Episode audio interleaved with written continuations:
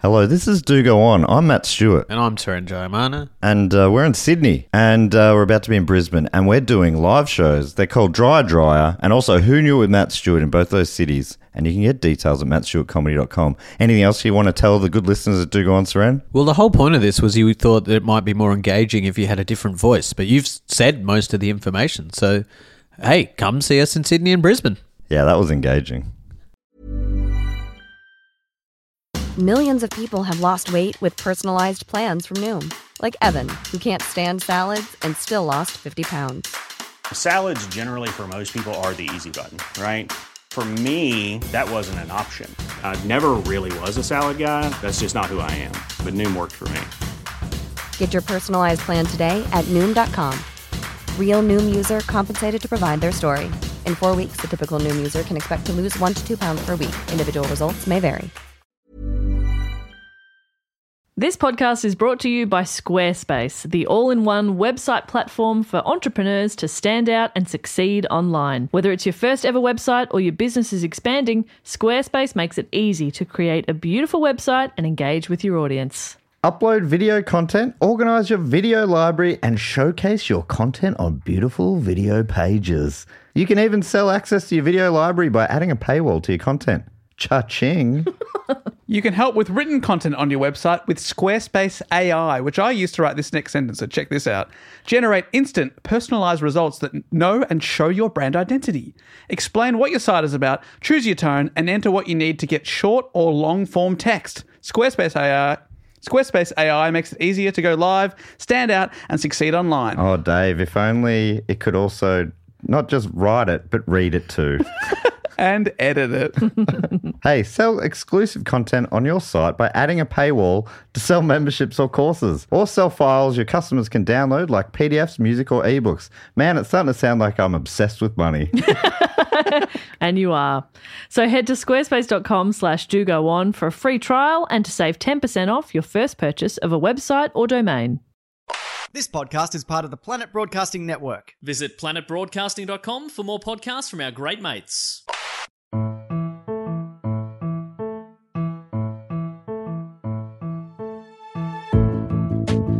Hello and welcome to another episode of Do Go On. My name is Dave Warnicky, and I'm here with Jess Perkins and Matt Stewart. Hi, Dave. Hi, Jess. Hi, Matt. Hi, Dave. Hi.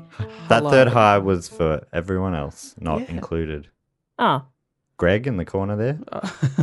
Uh, I think you're going to go through every listener Greg, Jerry, Jessica, Sandra. Well, you didn't let me finish.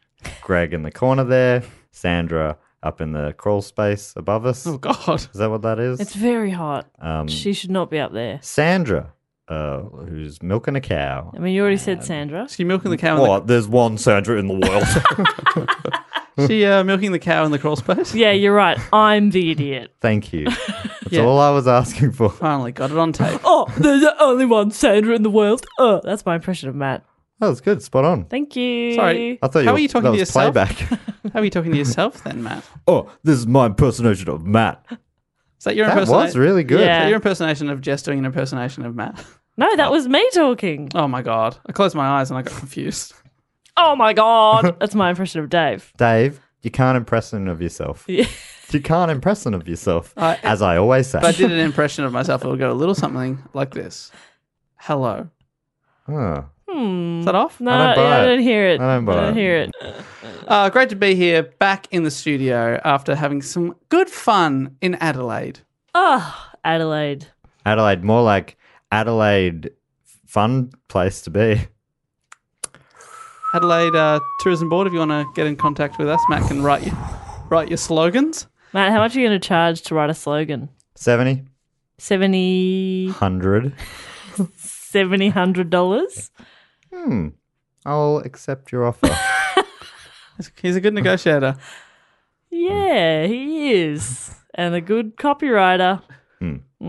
hey, well, I tell you what, we had so much fun in Adelaide. Why don't we do it again in Melbourne, but four times? oh, yeah, that's a great idea. Yeah. On Saturday afternoons, I've enrolled us in the Melbourne International Comedy Festival, late entry.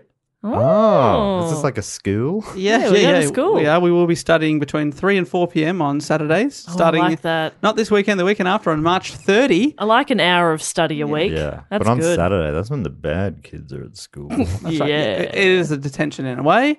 And uh but tickets are on sale if you want to watch us do our homework live on stage. They We're will gonna reenact the Breakfast Club. I'm gonna be the one with red hair. Yeah, okay. I'm going to be the jock. You're the little Ooh. nerd weirdy I'm gonna one. be- You're Emilio Estefez, I believe. yeah. I'm also the jock. Ooh, double jock. Like oh, the- that makes sense. Second jock. So I think Jess will play the body of the jock, and you can maybe play like all of you squished down together in a big coat. You can play the head. Right. So the head is wearing a big coat. Yeah, a scarf. The Oh. 80s fashion in the 80s was very different. That's what Matt calls a scarf. I'm just going Neck to put on my coat. uh, big neck coat. Keep me toasty. yeah, well played. I'll chuck on my uh, feet coats. Yeah. And uh, I'll be ready. Just tie 'em up with these laces. Foot coats, Foot coats. shoe coats. Uh, but we are doing four shows at the Melbourne International Comedy Festival at the European Beer Cafe, starting not this weekend, the weekend after, and we're going right through every Saturday, four in a row. Going to be a great time. We're only going to release po- probably two out of the four At least one, probably two. on the uh, Patreon feeds. If you want to see them all, if you want to hear them all, and see them all, come along. Yes, and I was talking to a, a guy named Nick Mason. and He what? showed, Who? he showed an interest of jumping up one of those. episodes. I probably should have told you guys this We, this is news to us. off mic. Anyway, that's something we could do if we want. I like that sizzle. Now I'm excited. I'm But excited which for the which day should we release the Mason? I'm excited for the prospect of not having to do any work that episode. Right, because he is very funny. He's very quip funny. Yeah. He's the quippiest in town. Yeah. Will we make him write the report as well? You're saying? 100%. God, that'd be amazing. We'd have to do one each. Yeah. Ah, I wasn't thinking we'd do that. I was actually going to get Matt to write mine. Fair call. So, I'm a fantastic copywriter. is that cool? yeah, Sick. I can cut and paste off Wikipedia for you. You're, it probably won't be as good a quality as mine because my heart won't be in it. Yeah, that's about right. My reports aren't as I'll good send as you a- yours I'll send you a your link. heart isn't in it. I'll send you a link to a Wikipedia page. There you go. And I'll Take- say you are a lifesaver. Now we must go on the record that we do more than Wikipedia research. That's right. There's a some little people are dagger in surprised at. I Dave's know. heart every time Oh, there's when a pe- comment about it's a Wikipedia podcast. Dave's like, no, it's not. It's not. No, that hurts so good. yeah, I mean, there's e- there's definitely some YouTube in there as well, a YouTube podcast, that at least sounds high tech. yeah. and biographies.com. Oh, yeah. I love biographies.com. Britannica. I love Britannica. Uh, I'm also a big fan of. what was the uh, owl something that you. yeah, you used Alcation. recently? Alcation. Alcation. Listening back to last month's Patreon episode about Scotland. Yeah, you, you I was two big on sources. alcation. One was the BBC and the other was Owlcation. Oh, yeah. BBC is good too. Two of the big ones. Big Two fan of the big BBC, ones. ABC, any of the BCs. Love them. He's old school. Yeah. He's BC. Yeah, I love I love the before Christian era BCE. Let's modernize. Before Common Era. Fuck. God, you're an idiot. Sorry, everybody. hey, I'm also doing a show at the comedy festival. At um, I think right now I might be in the Brisbane Comedy Festival. Dave, is that right? Am I up in Brisbane right now? Yes, I can see you. Am I via satellite link? Yeah. Coming Um, through Ladenclair. So I'm on uh, in a pretty small room there. So potentially already sold out these shows. I'm, I have no idea, but I assume. I Just assume. as he's- close. Just was a bit like, oh, lardy fucking da. All right, Captain Bragg. I mean, it's a pretty uh, pretty small room, only of 400 people, so I probably sold out in my whole run. I don't. e- Am I there? I don't even know the dates. I don't Who even know. cares? Dave, you I've might probably be- sold every available ticket. No big deal. You're doing 22 at the Melbourne Comedy Festival. I assume 21 are sold out. What's the non-sold out night? Oh, probably a Wednesday. Um, please do come along to both of those shows and also in Sydney at the Sydney Comedy Festival. And you can find out all about those shows. Bone Dry at uh, mattstewartcomedy.com slash gigs. But yeah, Brisbane, I'm, I'm being a bit facetious. There's probably a good chance there's tickets available. So um, I'd love to see you there. There's also a good chance they're completely sold out. So if you want to get tickets, jump on them quick. Bris- yeah, Brisbane's a shorter run in a smaller room. So Here anyway, we go. Just and back, he's backpedaling. a, and he's a backpedaling. massive star, yeah, I shine very bright. like a diamond. Yeah. Or a little diamond Shine bright boy. Like a diamond. Anyway, let's do the show.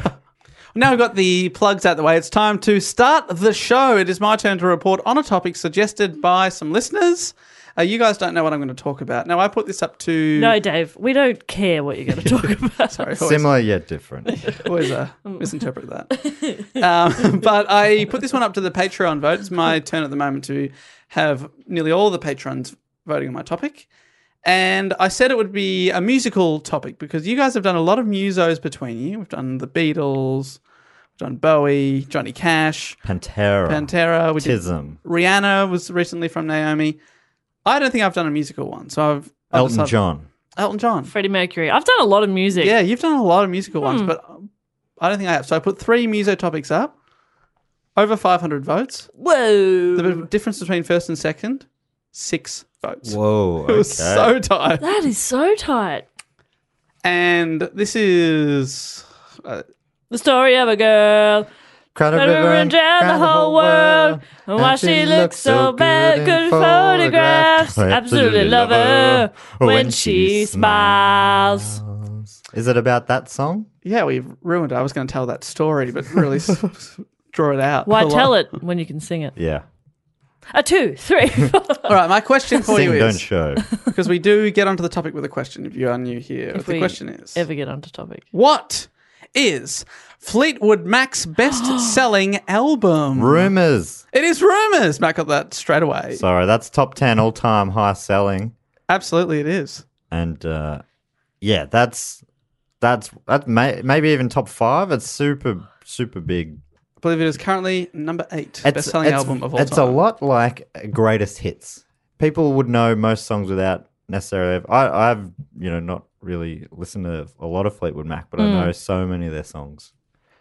And your mate, Neil Finn's in them now. Is he your mate?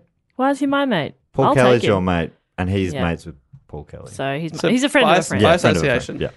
I do love Neil Finn. Yes. Same. So Fleetwood Mac has been suggested by a few people, and I've decided to hone in on their most famous and probably craziest uh, recording story for Rumours, which we will get to. But it's suggested by Kieran from the south of England, Mimi Zhang from Edmonton, Alberta, in Canada, Sean Lanigan from Derry, McKenna Middlebrook from Potsdam, New York, Mitchell Simpson from Christchurch in New Zealand, and Abby Mylock from New York who suggested I do rumors. Not everyone else said Fleetwood Mac, but she said talk about rumors. So I'm doing it, Abby. Nice. I'm, I shouldn't be surprised by the quality of names, but yet again, they have delivered, especially Mimi Zhang. I know, I love that. Oof. They were all fantastic, though. Fantastic. Thanks to Fantastic all names. these uh, absolute legends. So have you you've heard rumors then, Matt? Yeah, I've heard a rumor. I heard a rumor. Is that off that? I've Yes. heard I've heard rumors. You've heard rumors. About you have you. Fleetwood Mac about me. What have you, what have you, what have you heard? Because if it's sexy, it's true. It's definitely not. It's the opposite of sexy. Oh, okay. That sounds very unlike me. Don't know why people are sp- spreading unsexy rumors about me. Yes, I've heard rumors by Fleetwood Mac. You, you, are you guys Mac? So you, you're not a huge Mac fan? No, not a Big Mac fan. Remember when we were in the UK and we would run and we were making a running playlist, and one of the rounds was Fleetwood Mac. Do you remember what you chose? Oh, I think I've put dreams in. I think, which I'm is pretty from sure Rumors, I went Tusk, which is you told me later than you Rumours. the follow-up album to, Right, I might have gone for never going back. which is that's your motto. on Rumors. Ah. Rumors, right there. Uh, so growing up, my dad, one of his favorite bands ever is Fleetwood Mac. Probably his three favorite artists: uh, Deep Purple, Elton John, Yes. Fleetwood Mac. Growing up, I did not enjoy any of them. Right. Put it on in the car on long trips, and I'd be like, "Oh my god." Now I'm Is an that all? adult. That's a great top three. Yeah, no, I'm an Yeah. adult, uh, a fan of all three, uh, particularly this album, Rumours. And a few years ago, uh, there was something on at the Melbourne Fringe, and I knew someone that was producing a show that they had different musos interpreting every song from Rumours because it was, I think, the 40th anniversary a couple of years ago. And uh, yeah, we went along to it, took my dad. Awesome. What a bonding experience. Beautiful. Did he shed a tear and say, I love you, son? In spirit. Because that would have made Jess furious. Yeah. Yeah, you would have hated that. I would have had to have a word. Your dad's I would soft. have been like, give me his address. Just going to pay him a visit. I'm not going to hurt him on the outside. Jess hates emotions. Um, I'm going to hurt him on the inside. With emotion. yeah. Yeah. Something you hate. Yeah. You're going to hurt yourself as well. Yeah. Take him out with you. uh, but do you know much about the, the recording of Rumours? Because it, it's it's quite famous for the fact that it was a bit of a tumultuous time in the band. And despite that, they came out the other side with the eighth best selling album of all time. Yeah. I know a bit about the spreading of rumors. Ooh. I went to an all girls school. yeah, a lot of that. A lot of looking at people as they walk past you, like, that's her, you know? That, That's her. yeah. But a head pointing. Yeah. Oh, so much. Well- Don't, don't look, don't look. So much passive aggression. So, yeah, I know a thing or two about rumors. I only vaguely know that there were relationships in the band and they maybe were going sour around this time. Oh, is that an understatement? It's a, it's a, yeah, it's a, it's a crazy story, and we're going to get into it. But to give some background here, uh, Fleetwood Mac first formed in London in 1967, and they were initially a blues band. 67. Mm. Oh, I wish it was two years later. I wish it was a year before so they could have shared uh, the year with the Saints' premiership success of 1966. But no, you don't want to. The Saints deserve that all to themselves. That's true. That's true. I'm glad nothing else big happened that year. Nothing. Beatles didn't release any sort of classic albums. Nope. England didn't win any big Nope, nope, nope. soccer trophies. They've never won any big soccer trophies. no, they've never brought anything home, as far as I can remember. Uh, so they were initially a blues band. Guitarist Peter Green was the guitarist for a blues act called John Mayall and the Blues Breakers, where he'd replaced a young Eric Clapton. Uh, the bass player of the band was John McVie, and the drummer was a man called Mick Fleetwood. Huh. Huh. Hmm. No relation. Any coincidence Imagine. to to you? Yeah, so I've got to point out which one of these people are related to me. Yeah. It's easier to say who isn't. Yeah. Right, fair. Uh, Peter Green and Mick Fleetwood had previously played together in a band called Shotgun Express that featured a young Rod Stewart on vocals. Geez, There was a lot of um, cross pollination Yeah, of and, like- English rock bands. And a back lot then. of uh, the vibe is happening here that there's a lot of future rock and pop legends Right. sort of all working it out. But all choosing real shitty band names. Shotgun Express, Horrendous. John Mayall and the Blues Breakers. We- And we love it, Enda, but that Mm. Yeah. sucks. the Blues Breakers. Why are you breaking the blues? oh, God. The Ball Oh. Breakers, that's something. Unless they mean like Yeah. blues, like I've got the blues, like depression. Yeah. So I'm breaking that. I'm getting happy again. Yeah, in that case, I'm on board. But, is that a good name for a blues We don't know band? the context. That's true. Yeah, that's right. A formerly blue band. Uh, inspired by the success of Cream, the Yardbirds, and Jimi Hendrix, three of the members of the Blues Breakers, Peter Green, Mick Fleetwood, and eventually John McVie, decided to break away from Mail in 1967. They formed a band with Jeremy Spencer, and Green one day quipped that they should call the band Fleetwood Mac, named after the combining the names of drummer Mick Fleetwood and bassist John McVie. Okay. So he suggested we should name it after you two. Yeah. Why? You know, I'd be like, get a piece of me in there too. Yeah, I think they thought What also was thought it? it Yeah. was a little bit strange. Fleetwood Fleetwood Green Fleetwood sounds Gr- good. Sounds pretty good. But maybe he was just a modest guy. Nah, I don't trust him. Was oh, that- you reckon what was his play there? What do you reckon he was up to? He's up to no, no good. good. Mm. Okay. well, he did put his name onto the band a little bit. In 19- 1968, the band released their debut album and it was called Peter Green's Fleetwood Mac. Ah, right. So the only one missing out That there is sucks. Jeremy Spencer, the other guitarist, is a bit like, um, I'm also in the band. Yeah, so it's uh, there's a little bracket that Mm. says And Featuring Jeremy. Feet Jeremy. And then in the picture, Jeremy's the, here too. the rest of the band's in a poster, but he's sort of breaking through it with his hands on spirit fingers. And Jeremy. Classic Jeremy. Uh, it was an instant success, this album in the UK. It was uh, in the top 10 for most of that year and sold Really? very, very well, but it was largely unnoticed in the USA. So they're, they I didn't realize that they're British. Do, Yes. Do they some do they bring in American members? Yeah, You're going so to tell that's us why- all this real yes. soon. sorry, Yeah. sorry, Jess. Shut the fuck up. But at this time, they were 100% made in the UK. Right. Uh, their second album, Mr. Wonderful, Ugh, still a blues album, yuck. but they added in horn sections and their friend. They add, what were you thinking? They added in their Horn. horny spirit. it was a lot s- more sexual, this song. It was very horny. Yeah, they became a ska band. Oh, Louis Armstrong. I, I'm pretty sure she's doing the Full House theme when she scats. oh, I'm scarring. Oh, you're scarring. Sorry. Scarting. Scarting your pants. oh, keep your scar to yourself.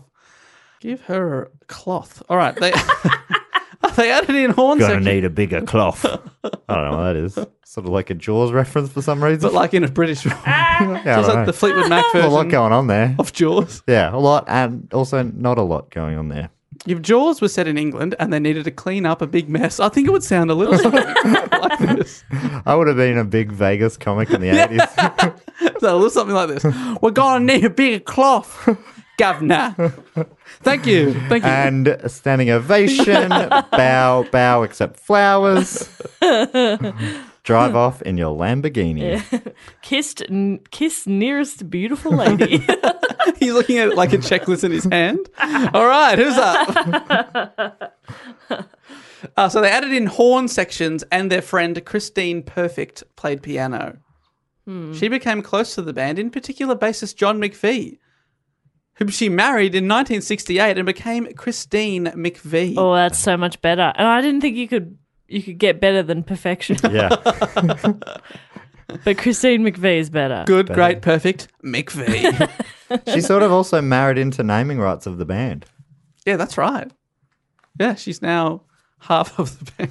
Now there's two members that it's named after the Mac bit. And they've dropped the the top half, Peter Green. Peter Green. Yeah, so that was just the name of the album, but for, the Right. band was always Fleetwood Mac. That's a real weird name for an album. I guess in his mind, he's like, who knows how long this will last? Yeah. We'll probably never make Like- a top 10 all time selling album. I mean, pff, la- my last band was called Shotgun Express. Who cares? Nothing could be worse. Checkmate.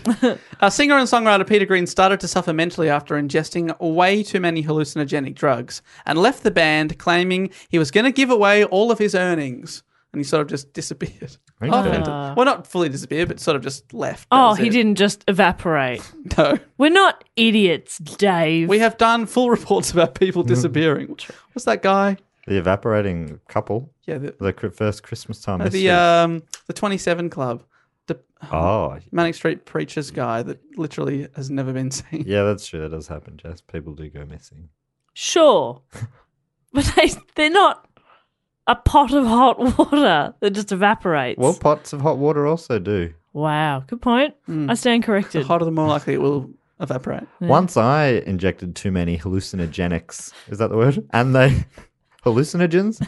And my pot of hot water said, I'm out of here. And it evaporated. So, you know, do with that what you will. How'd you cook your sketty? I said, I'm going to need a bigger cloth for some reason.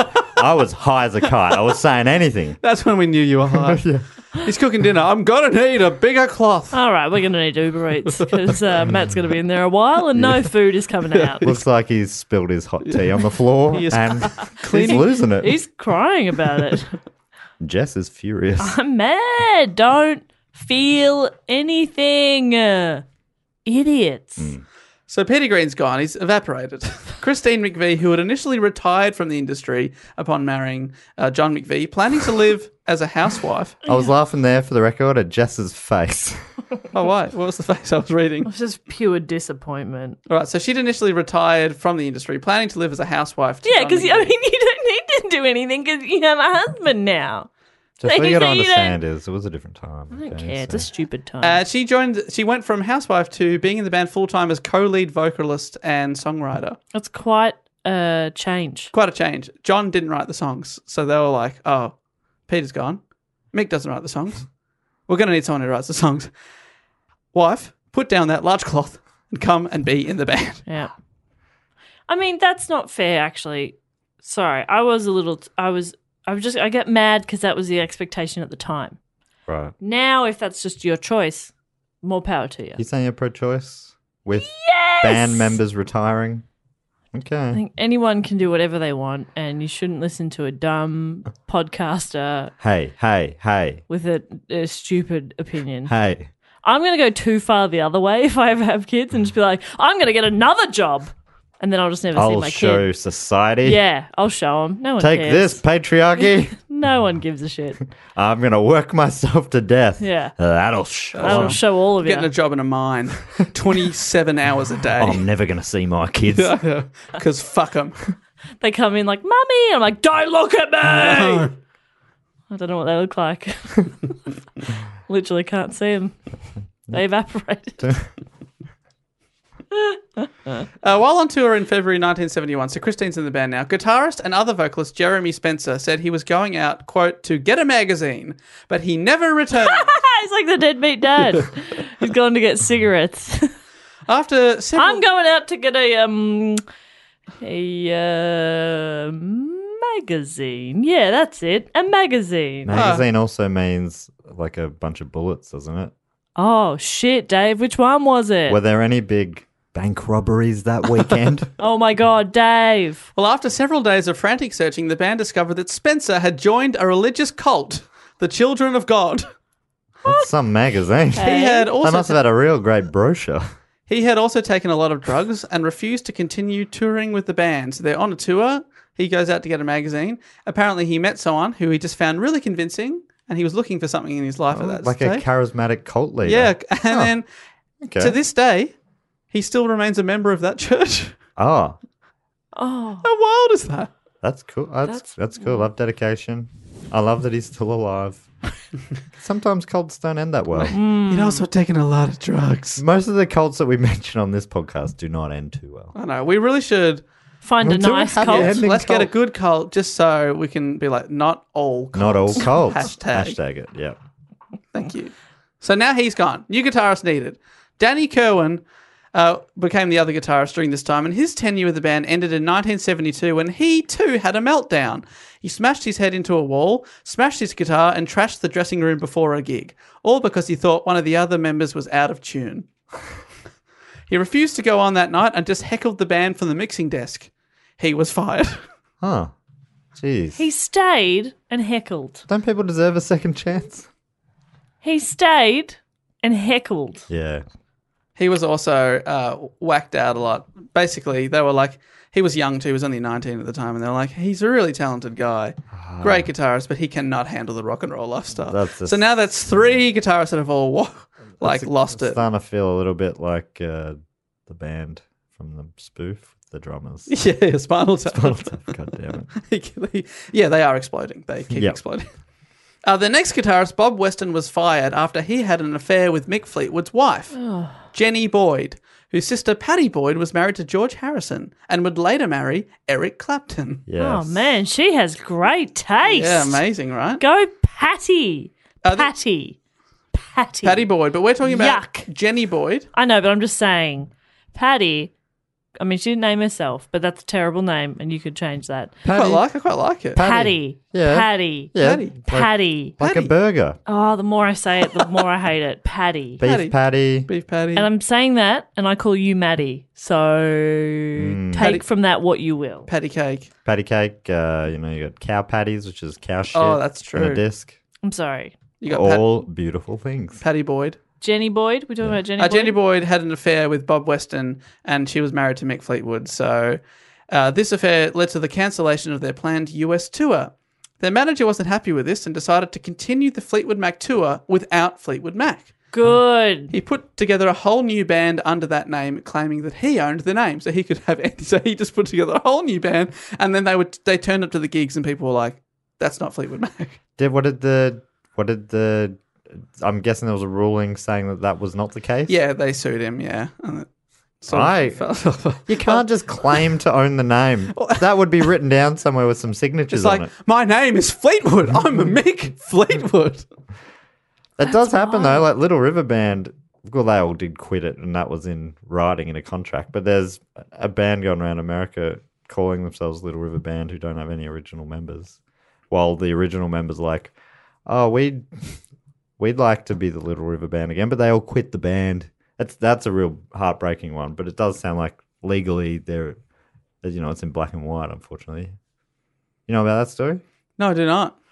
Yeah, because they were about to play, because they were about to have a big like thirty year um, anniversary, and they were going to play on Jimmy Fallon or something. And the original members were like, "We'd prefer if you didn't have this weird cover band play on your show to celebrate when we started our band. Oh, Happy birthday, other guys whose name we stole. Dun, dun, dun, dun, dun.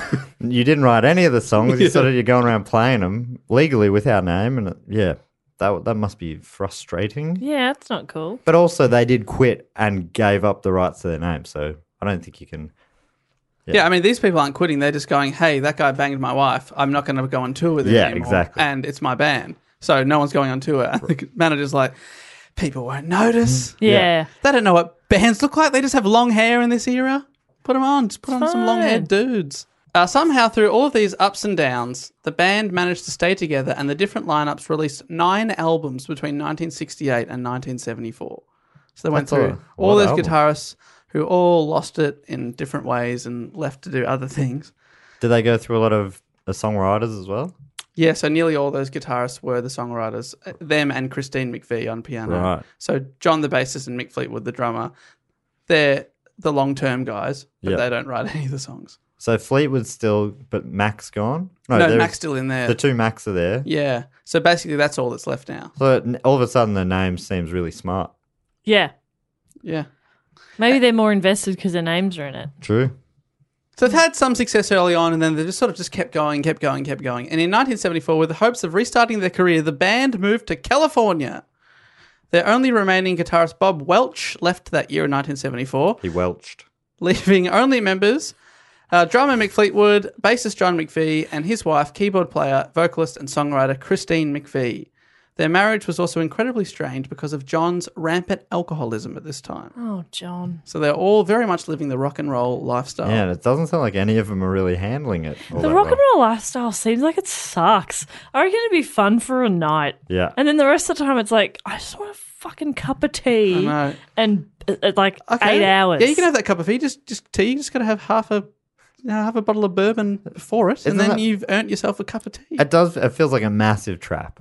Like Yeah. because the problem is it's all your works at night time, so Mm. you're like, I don't have to get up. So it's just like, and it just rolls on over and over, and you're drinking to get rid of the hangover, and it's you've got very Ah, just quick. go to If- sleep. Go the- to bed. But apparently, like I, I believe that most of the Rolling Stones don't really drink anymore. And I heard rumors ages ago the album, Mm. and and I heard a room. I don't know if this has been confirmed or not, but like um, Keith Richards would still be swigging from a bottle of bourbon, but it was really just tea or something in there, and they'd be sitting backstage drinking. Like cups that's of his tea. image. Yeah, right. But I'm pretty sure he's even said he doesn't. He can't really live like that anymore. No one can. Yeah. But Beyond the it's- age of like 23. you kind of you're living out this fantasy of everyone else. You're Yeah. being who they need you to be. No. It'd be it'd be tricky. Oh, have That's I why so many people die young, or seemingly. have I just ruined my rep then? No, I think people knew. Yeah, everyone knows you're weak. I'm not weak. So just let me have another drink of tequila. It's not weak to not drink, Dave. Oh yeah, God, I love that's the good stuff. Matt straight to the gin. Oh yeah. Jess, she's got nothing. She's sober and a loser. come on, come on, Jess, get into the vibe. no. Okay. Okay. She, she's pretty good at avoiding peer pressure. Yeah. Well done. I'm actually very stubborn. So as soon as people start to peer pressure me, I buck I buckle down. Yeah. Even if I wanted to do it. N- If you like, People no, do it, do it, then I'll be like, fuck you, no. So, like, the plane starts going down. You're in the emergency room. Yeah. People are like, help us open the door. Well, if you're all going to tell me to do it, Yeah. I'm not going to do it. And then I put on an extra seatbelt. you're wearing two seatbelts. huh? Huh? I Just sit there- try and get me out of this seat. I sit there, arms closed, like, fuck you, fuck you then. You can fuck off. No, Go fuck on. you. Fuck off. No one's told you to go fuck yourself. No, fuck you. No, fuck you. Um, Brace? Yeah. I'm not gonna brace. Yeah. Wait, stop saying brace, brace, brace. I'm not doing it. You can say it as much as you like. I'm not bracing. Don't even know what it means. I do not listen. uh, still, the band managed to stay together and they've moved to California, and Mick Fleetwood began the search for a new guitarist and co lead singer. Whilst Fleetwood was scoping out South City Studios as a potential recording spot in Los Angeles, the house engineer Keith Olsen played him a track that he'd recorded in the studio. It was called Frozen Love from the album Buckingham Nicks, released in 1973.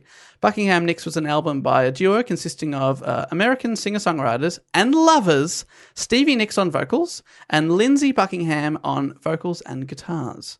guitars, multiple Guitars. guitars at once. Very impressive. Hmm. He He's pretty amazing. plays one with his feet, one with his hands, one with his balls. Really? Three at a time. Oh, wow. That's definitely the most impressive. The- Ball guitar. no, the f- little fun fact: his balls are left-handed.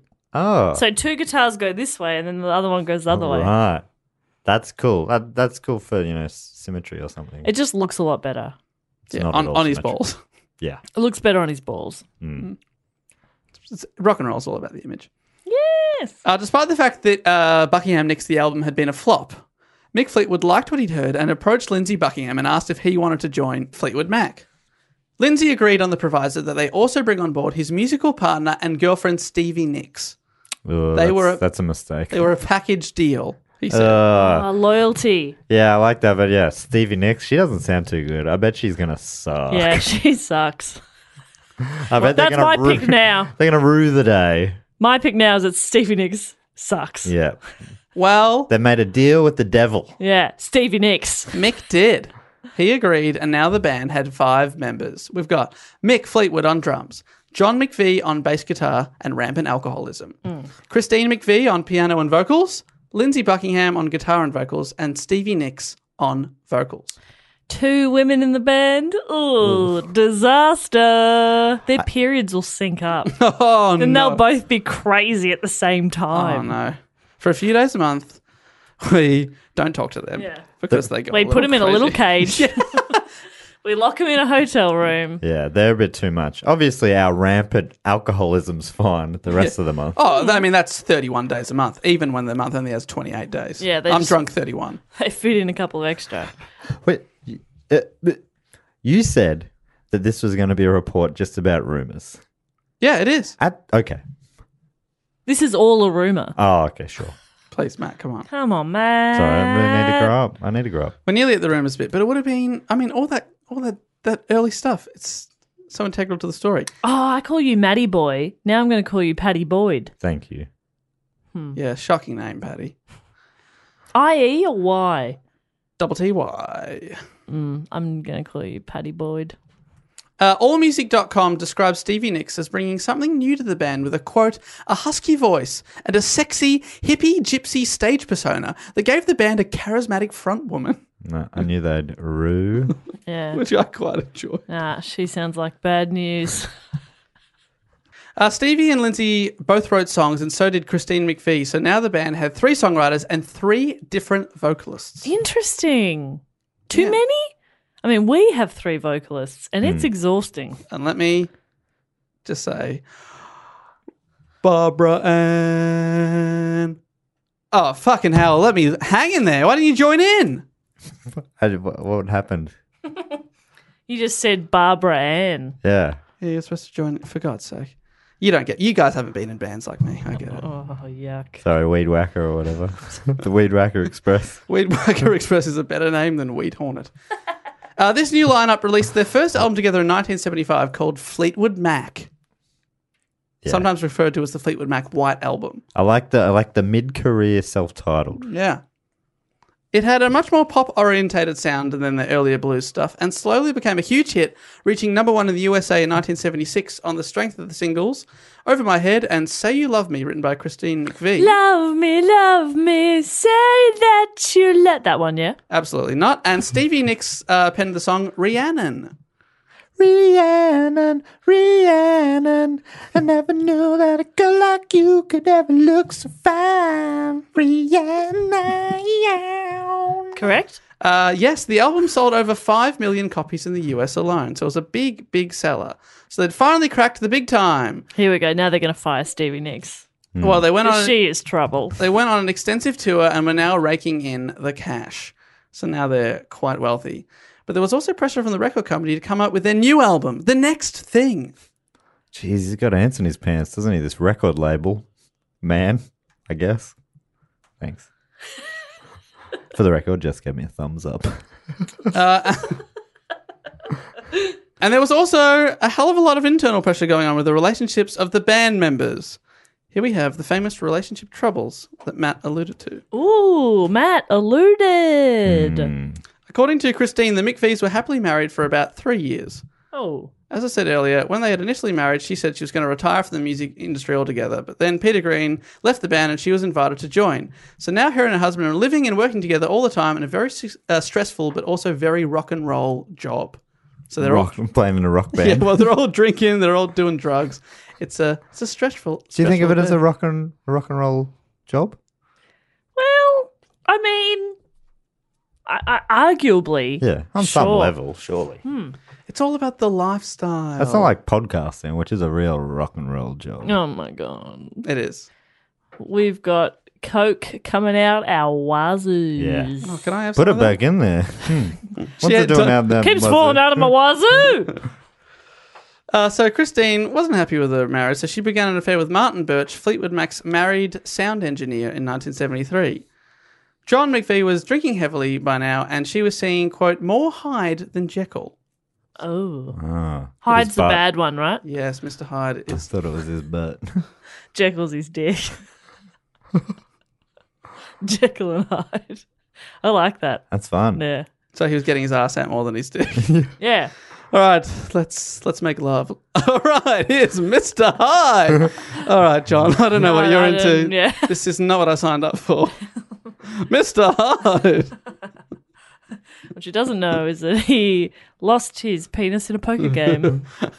he hasn't had the the balls, literally, to tell her. so now he's like, how about we try something new? So, this is all I've got, Christine. This is all I've got. Love me for me. Get in there.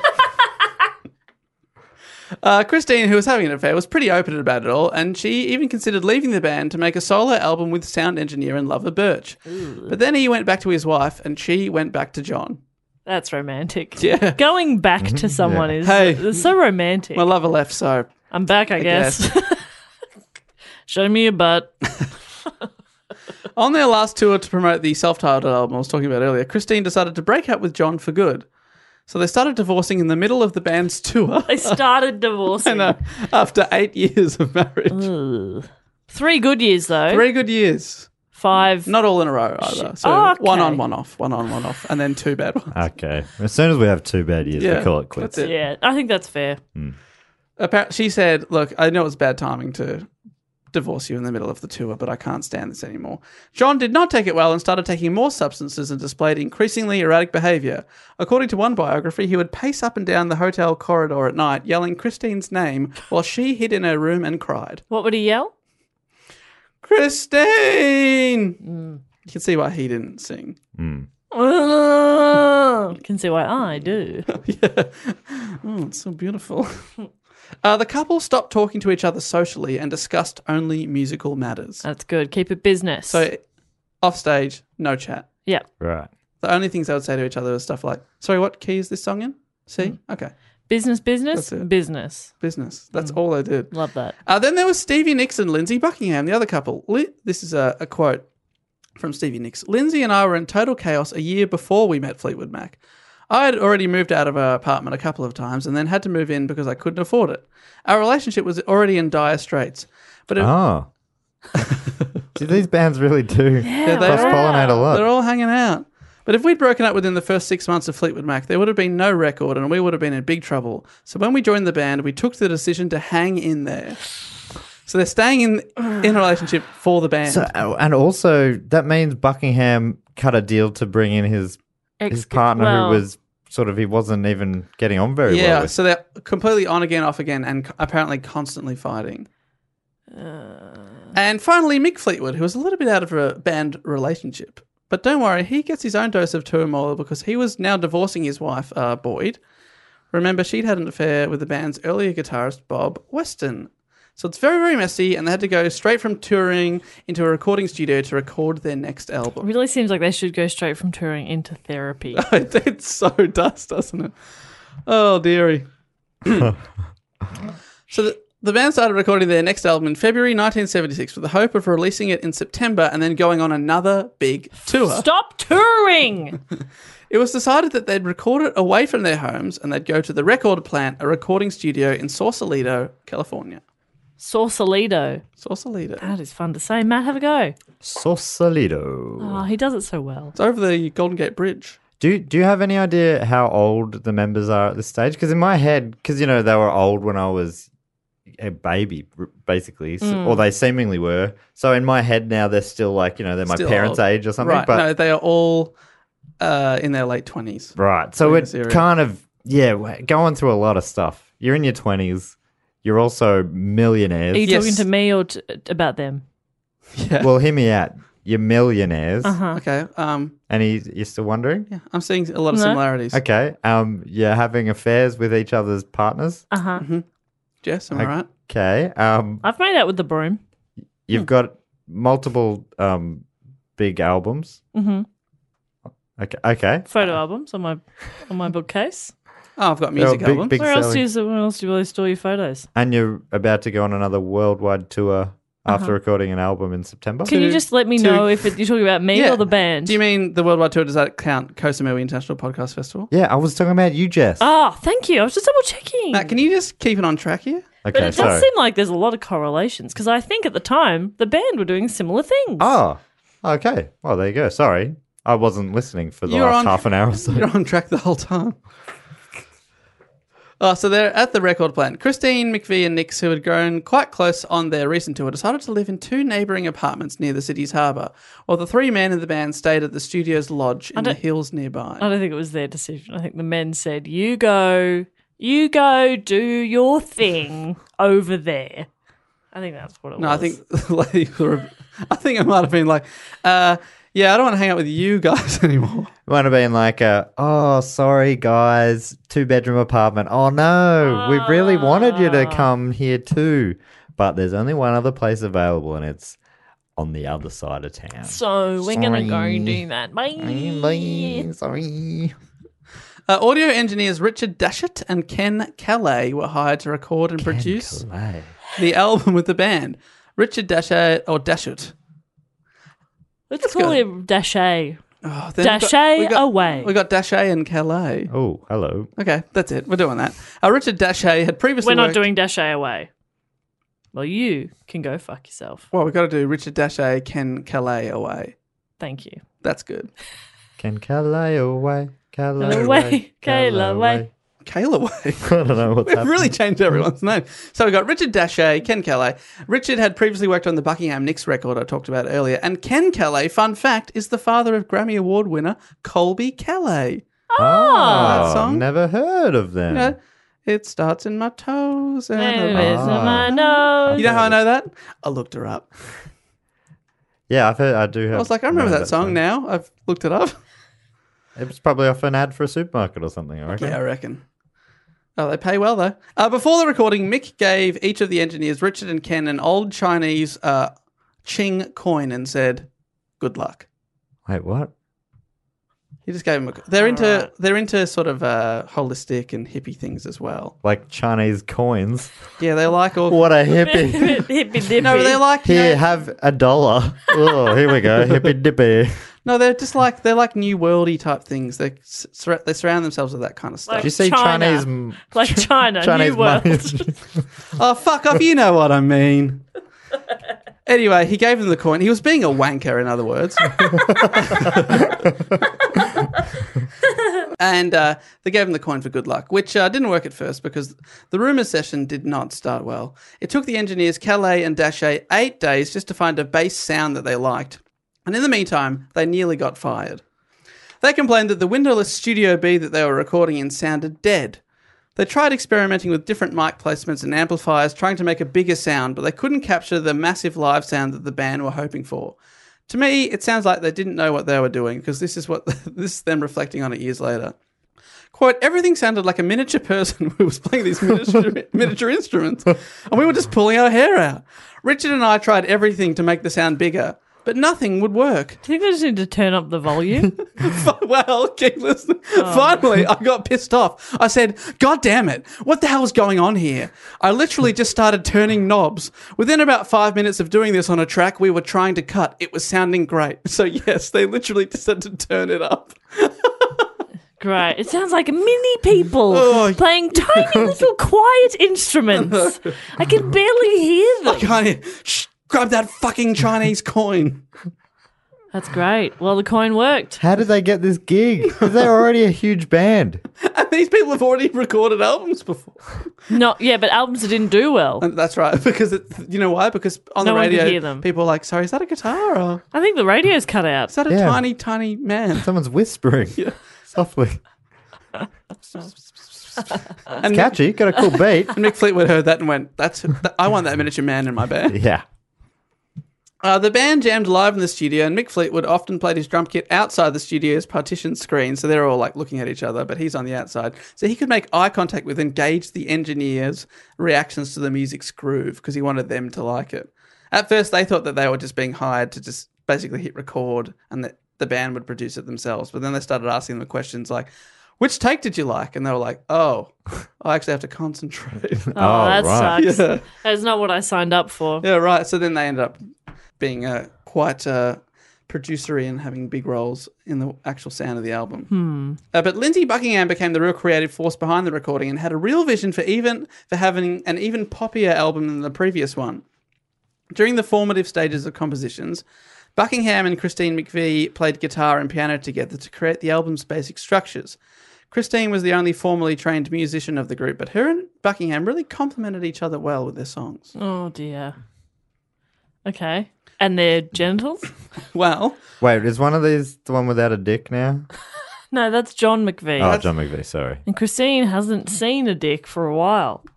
except for that sound engineer from Yeah. before. True. But it's always room for more dicks. Yeah.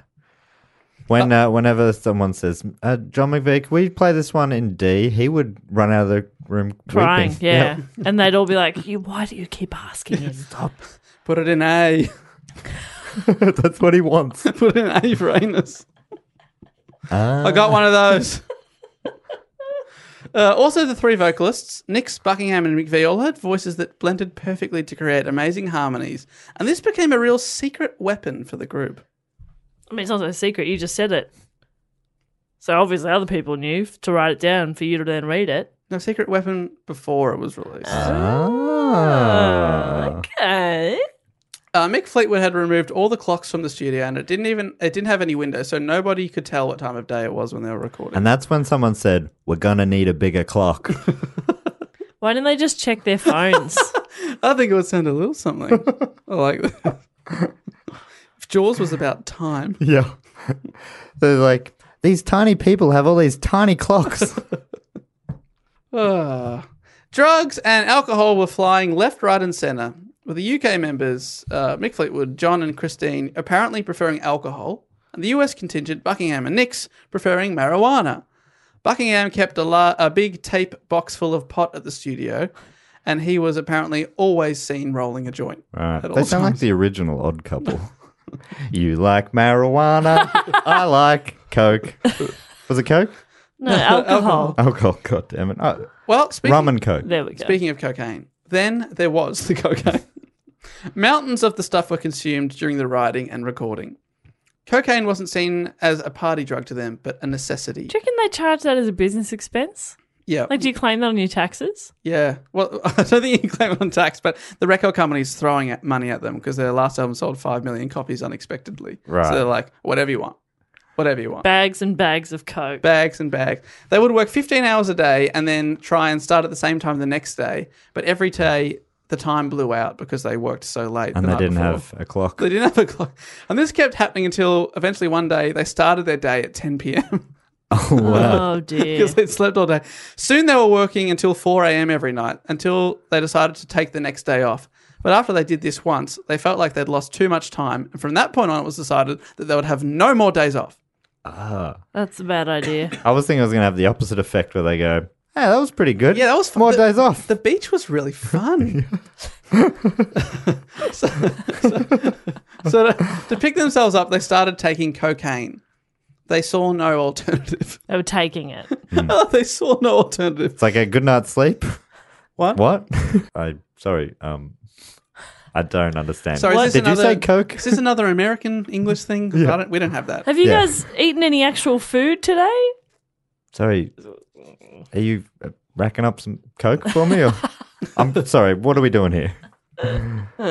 Uh, Chris Stone, the owner of the Record Plant Studio, recalled the situation 20 years later. He said, quote, The band would come in at 7 at night, have a big feast, party till 1 or 2 in the morning, and then when they were so whacked out that they couldn't do anything, then they'd start recording. Okay. That sounds like the a bad time.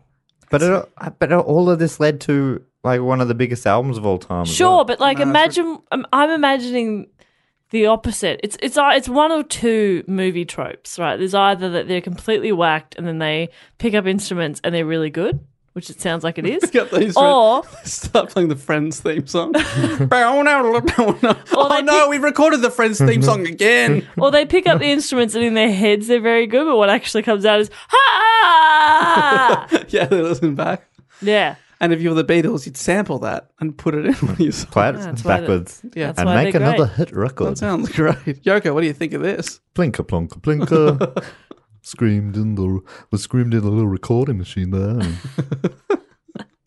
Uh, Mick Fleetwood, the drummer, famously once estimated that if he laid out all of the cocaine he'd ever snorted into a single line, it would stretch for seven miles. What a weird brag. I That's- reckon, I reckon I've done seven miles of coke. They spent millions of dollars on this stuff. It's over their lives. It's ridiculous. He- He later wrote, quote, The tales of excess are true, but we'd all be dead already if we weren't made of stronger stuff. End quote, which is kind of true because several of the earlier members I mentioned being part of the group, the people that had the break, Evaporated. breakdowns, a lot of those people are now dead and died in their 50s and 60s. but Oh, these right. five core members are all still alive. right. So I don't know if they actually are got like quite strong constitutions to survive this kind of stuff. But yeah, Nah, a cup of tea and going to bed. Oh man, I love tea. I love bed. What's Oh, your tea of bed. choice? Yeah. I love peppermint. Oh, peppermint. I'm a, I don't mind a peppermint. Yeah, I love a peppermint. I'm a I'm an Earl Grey man. I'm a herbal girl. Ooh, I've got a passion fruit and hibiscus tea in my cupboard. Oh, Holy shit, it's good. I can't get my head around that. yeah, it's amazing. Purple what it girl, you American? Matt's British. Yeah. Yeah. Yeah. Ah, yeah. No, Matt. You're supposed to sound British. So Ah. Uh, I went, uh, you know, I said, oh, well, yeah, I'll have a cup of tea. And there uh, we go. I realized, you know, like that bad Paul McCartney thing I do occasionally. Very good, Paul I, McCartney. re- I realized recently I'm impersonating. I heard Dana Carvey do it on a podcast recently. I'm like, oh, I think I'm impersonating Dana Carvey impersonating Paul McCartney. So, you, but you heard only, only recently. So yeah, I had you don't- heard I'm, it I'm, earlier? I'm wondering if I ever heard it uh, before. I'm not that I remember. It's ve- it's very funny. He um, you know, Uh, the band were taking so much coke during this period that they considered t- uh, thanking their coke dealer on the album's credits. wow. But unfortunately, he died. Quote, unfortunately, he got snuffed, executed before the thing came out, Fleetwood wrote in his first memoir. There you go. He got killed in a gangland killing. So, Imagine having multiple memoirs. yeah, he's, that's his first one. wow, I'm going to write one at 80. Can't believe Yeah. that. One and done. Get it all. That's what you took away from that story. wow, he's got multiple memoirs. be more efficient, Mick. Come on, mate. You're a drummer in some band. Uh, they kept their cocaine in a velvet bag underneath the mixing desk and would take a hit anytime they felt tired. Recording engineer Mr. Calais uh, pranked them one day when he pretended to drop the bag and spilt fake, fake cocaine all over the floor, and apparently the band wanted to kill him. Oh, but it sounds like they have so much of it. Yeah. What a confusing world they're living in. But you have to go and get more. Right. I can't. I What a prank. Did they? I think I saw that on Punked. yeah. They did that on Punked. Yeah, yeah, when they expose a celebrity's painful cocaine addiction. oh, check this out. I've got your coke, Mel Gibson. Oh, no, I've spilt it everywhere. Oh. Allegedly, Dave. Well, I don't. I don't know if that's That's common never- knowledge. that's Mel never- Gibson. that's never happened. Not our Mel. He's never had any troubles. Don't tell me. Oh. Not Mel. No. Not Mel. He's been so good for so many years. What's your favourite Mel Gibson role? The Beaver. That's where he had a he communicated with a beaver puppet. Yes. Was that any good? Yeah. Yeah. For a Mel Gibson film. Oh, My favourite was Gallipoli, Oh wow. they made us watch that at high school. followed That was a good closely movie. by What Women Want. another good movie. Mm. He really turned Nike campaigns on their heads. Just do it. That was him. That was him. That was Mel Gibson. That film is actually a documentary. A lot of people think uh, it's a it's a fiction. I didn't. No, I know. I'm just saying Oh, sorry. some idiots. people stupider than I. Yeah. Dave, do go on. Uh, so, amongst the music and the drugs, the relationship troubles continued. Christine McVie would sneak her new boyfriend into the studio just as John was walking out uh, another door. Christine had now started dating Fleetwood Mac's lighting director, Curry Grant. Curry. Ah. She's so close to Cary Grant. Yeah. I think his name was Cary Grant, but now he's like, fuck, I gotta change it to Still on I the don't know, name. Curry. Did anyone else get hungry then, though? Yeah, Oh, man. I'm peckish. yeah. For some Curry Grant. No, Yeah. chips. Always want chippies. Chips with a garlic naan on the side. Oh, Ah. now you're talking. Hmm. Her ex husband, John McVie, did not take the breakup well and started hooking up with band groupies back at what Mick Fleetwood described as a bordello without, with blacked out rooms, thick shag carpets, deprivation tanks, and a very liberal sprinkling of assorted drugs. There you go. Sounds awful. That's where they're staying. Yuck. Doesn't sound fun, does it? No, uh, give me a balcony, cup of tea, Yeah. and a fucking blanket. And 9 p.m., I'm going to bed. Have you stayed at a place that wouldn't give you a blanket? You sounded furious about yeah, that. I'm mad. I Give want a me blanket. a fucking blanket. Give me a blanket. Don't be unreasonable. I think all these places would have those things too. okay. It's just then I choose to do Coke or a cup of tea. Why not both? There's never been a faster or easier way to start your weight loss journey than with PlushCare. PlushCare accepts most insurance plans and gives you online access to board-certified physicians who can prescribe FDA-approved E weight loss medications like Wigovi and Zepbound for those who qualify. Take charge of your health and speak with a board-certified physician about a weight loss plan that's right for you. Get started today at plushcare.com slash weight loss. That's plushcare.com slash weight loss. Plushcare.com slash weight loss. This podcast is brought to you by Squarespace, the all in one website platform for entrepreneurs to stand out and succeed online. Whether it's your first ever website or your business is expanding, Squarespace makes it easy to create a beautiful website and engage with your audience. Upload video content, organize your video library, and showcase your content on beautiful video pages. You can even sell access to your video library by adding a paywall to your content. Cha-ching. You can help with written content on your website with Squarespace AI, which I used to write this next sentence, so check this out. Generate instant, personalized results that know and show your brand identity. Explain what your site is about, choose your tone, and enter what you need to get short or long form text. Squarespace AI. Squarespace AI makes it easier to go live, stand out, and succeed online. oh, Dave, if only it could also not just write it, but read it too.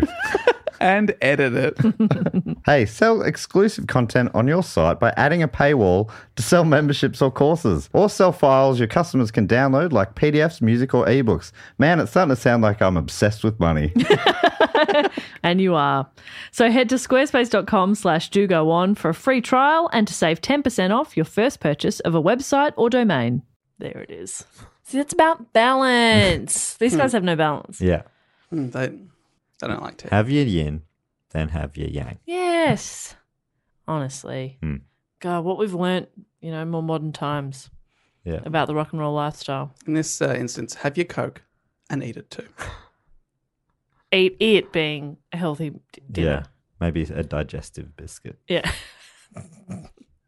Uh, Lindsay Buckingham and Stevie Nicks kept fighting about everything. One of the producers uh, recalled the way they had to record uh, one of the songs. I remember them singing background vocals to You Make Loving Fun, sitting on two stools in front of a pair of microphones directly facing me on the other side of the control room glass. And if we had to stop the tape for whatever reason, during the few seconds that it- it took to be rewound, they'd be shouting and screaming at another. I'd be thinking, go tape, go tape, hurry, hurry, let's hit play. Because he did play and they'd go, la la la. and stuff. They're like, you fucking maggot. That's amazing. Such pros. Yeah, that does sound. There's something really kind of admirable about They are that. really dedicated to the music. About It's faking it. amazing. yeah, just to be able to get through it. I imagine many others would fall apart in Yeah. these circumstances. Uh, then there was drummer Mick Fleetwood. He wasn't banging on anyone in the band, so all was fine, right? Oh no, Just Mick. banging his drums. That's what he calls his Mm-hmm. balls. Fleetwood Mac's reputation for burning each other was well known and was starting to be constantly written about in the media.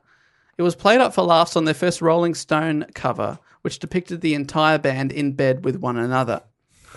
Legendary rock and roll photographer Annie Leibovitz took the photos. She said, I thought I'd be nice and polite, and I brought a bunch of cocaine for everyone. That is very polite. She's she she British or American? That feels like real British hospitality. American, there you go. you say, like, bring a plate of coke. Coke. Just making a mirror. Uh, the, the two ex couples in the band didn't want to lie next to each other, so Christine lay with Lindsay Buckingham and Mick Fleetwood lay with Stevie Nicks. And on the other side of the bed, jo- bed John McVie can be seen lying alone holding a Playboy magazine. Bit of fun. yeah, that's fun for John. Uh, they had to lie there for three hours, and in the time Nick spent snuggling with Fleetwood, they made a d they had a deep impression on each other. Oh, Fleetwood la- later wrote that the shoot caused him to realize that he and Nix had, quote, definitely known each other in previous lives. Oh. Remember, I, I told you he's a wanker. Mick Fe- Fleetwood's a wanker. No, but he just he, he believes in stuff like this. but they were in bed for three hours, And- finally getting some rest. Yeah, and Did you say made a deep impression? that's Did you- what I thought too. Yeah. Is that what they said? Were they not wearing pants? eventually, they also began an affair With or without pants? without pants. Scandalized. so everyone in the band has slept with each, at least one other member, some two members. Wow. The dream. I'd want to sleep with every member. Hmm. And then I'd I'd get to it and be like, "Oh, it's only me left." And then I just have to go and stand by a cliff. And Feel alone. the credits roll. and that's the end of your memoir. oh, my one memoir, Mick. The final fapping chapter. Did I say fapping right there? I believe so. Isn't that correct? By that you mean looking off into the middle distance. Yeah, fapping off into the nostalgically. distance. Yeah. yes.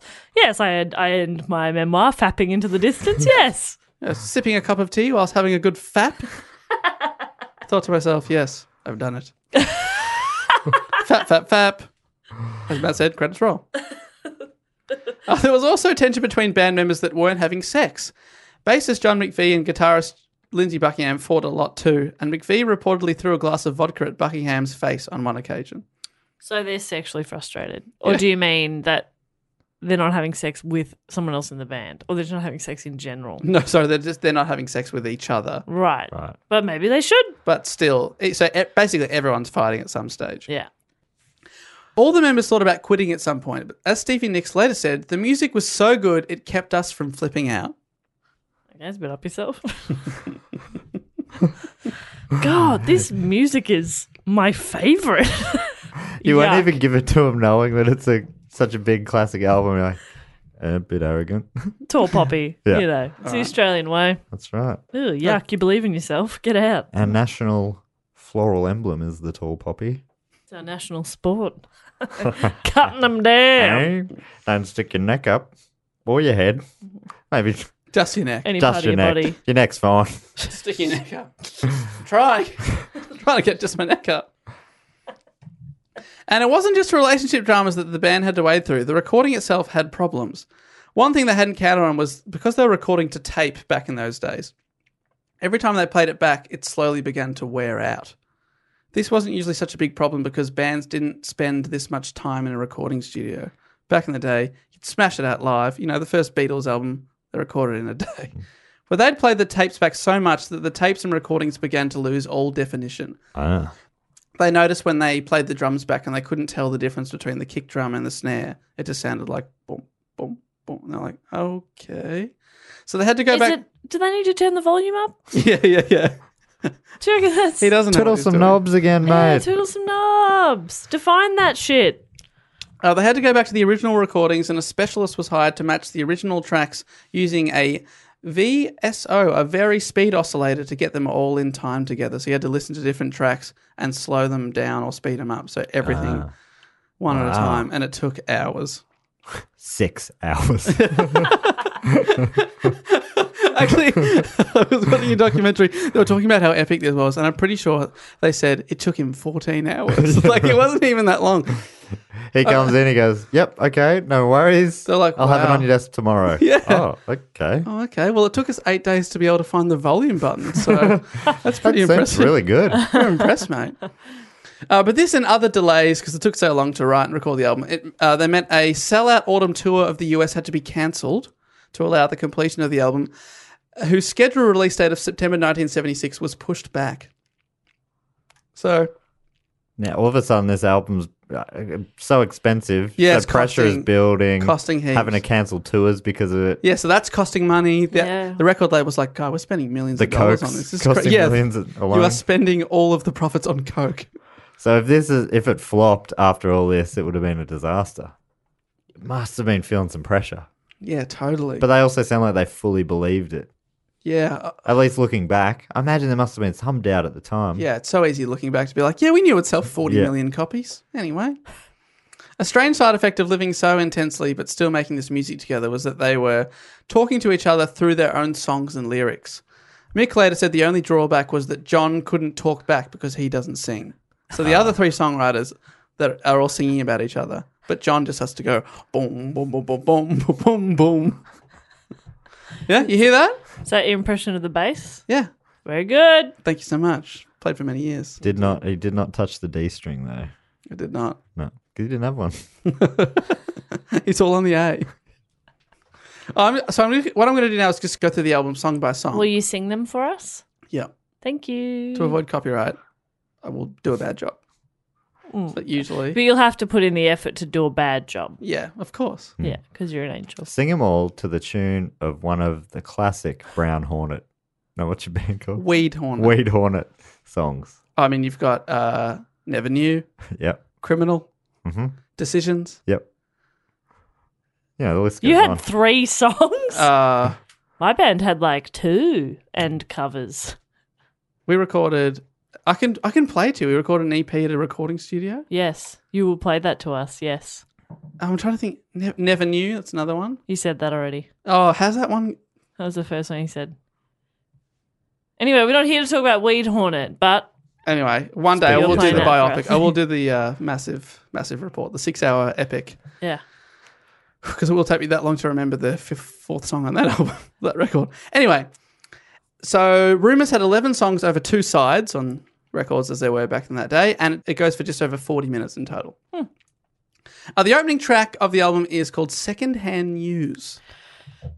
my favorite part of secondhand news is that I like to imagine that they they were like, all right, we just need a chorus for this. Somebody go step away, write the chorus, bring it back. And like, I wrote it, don't worry, I got it. And they get into the recording studio and it's just bow, bow, bow, bow, bow, bow, bow, bow.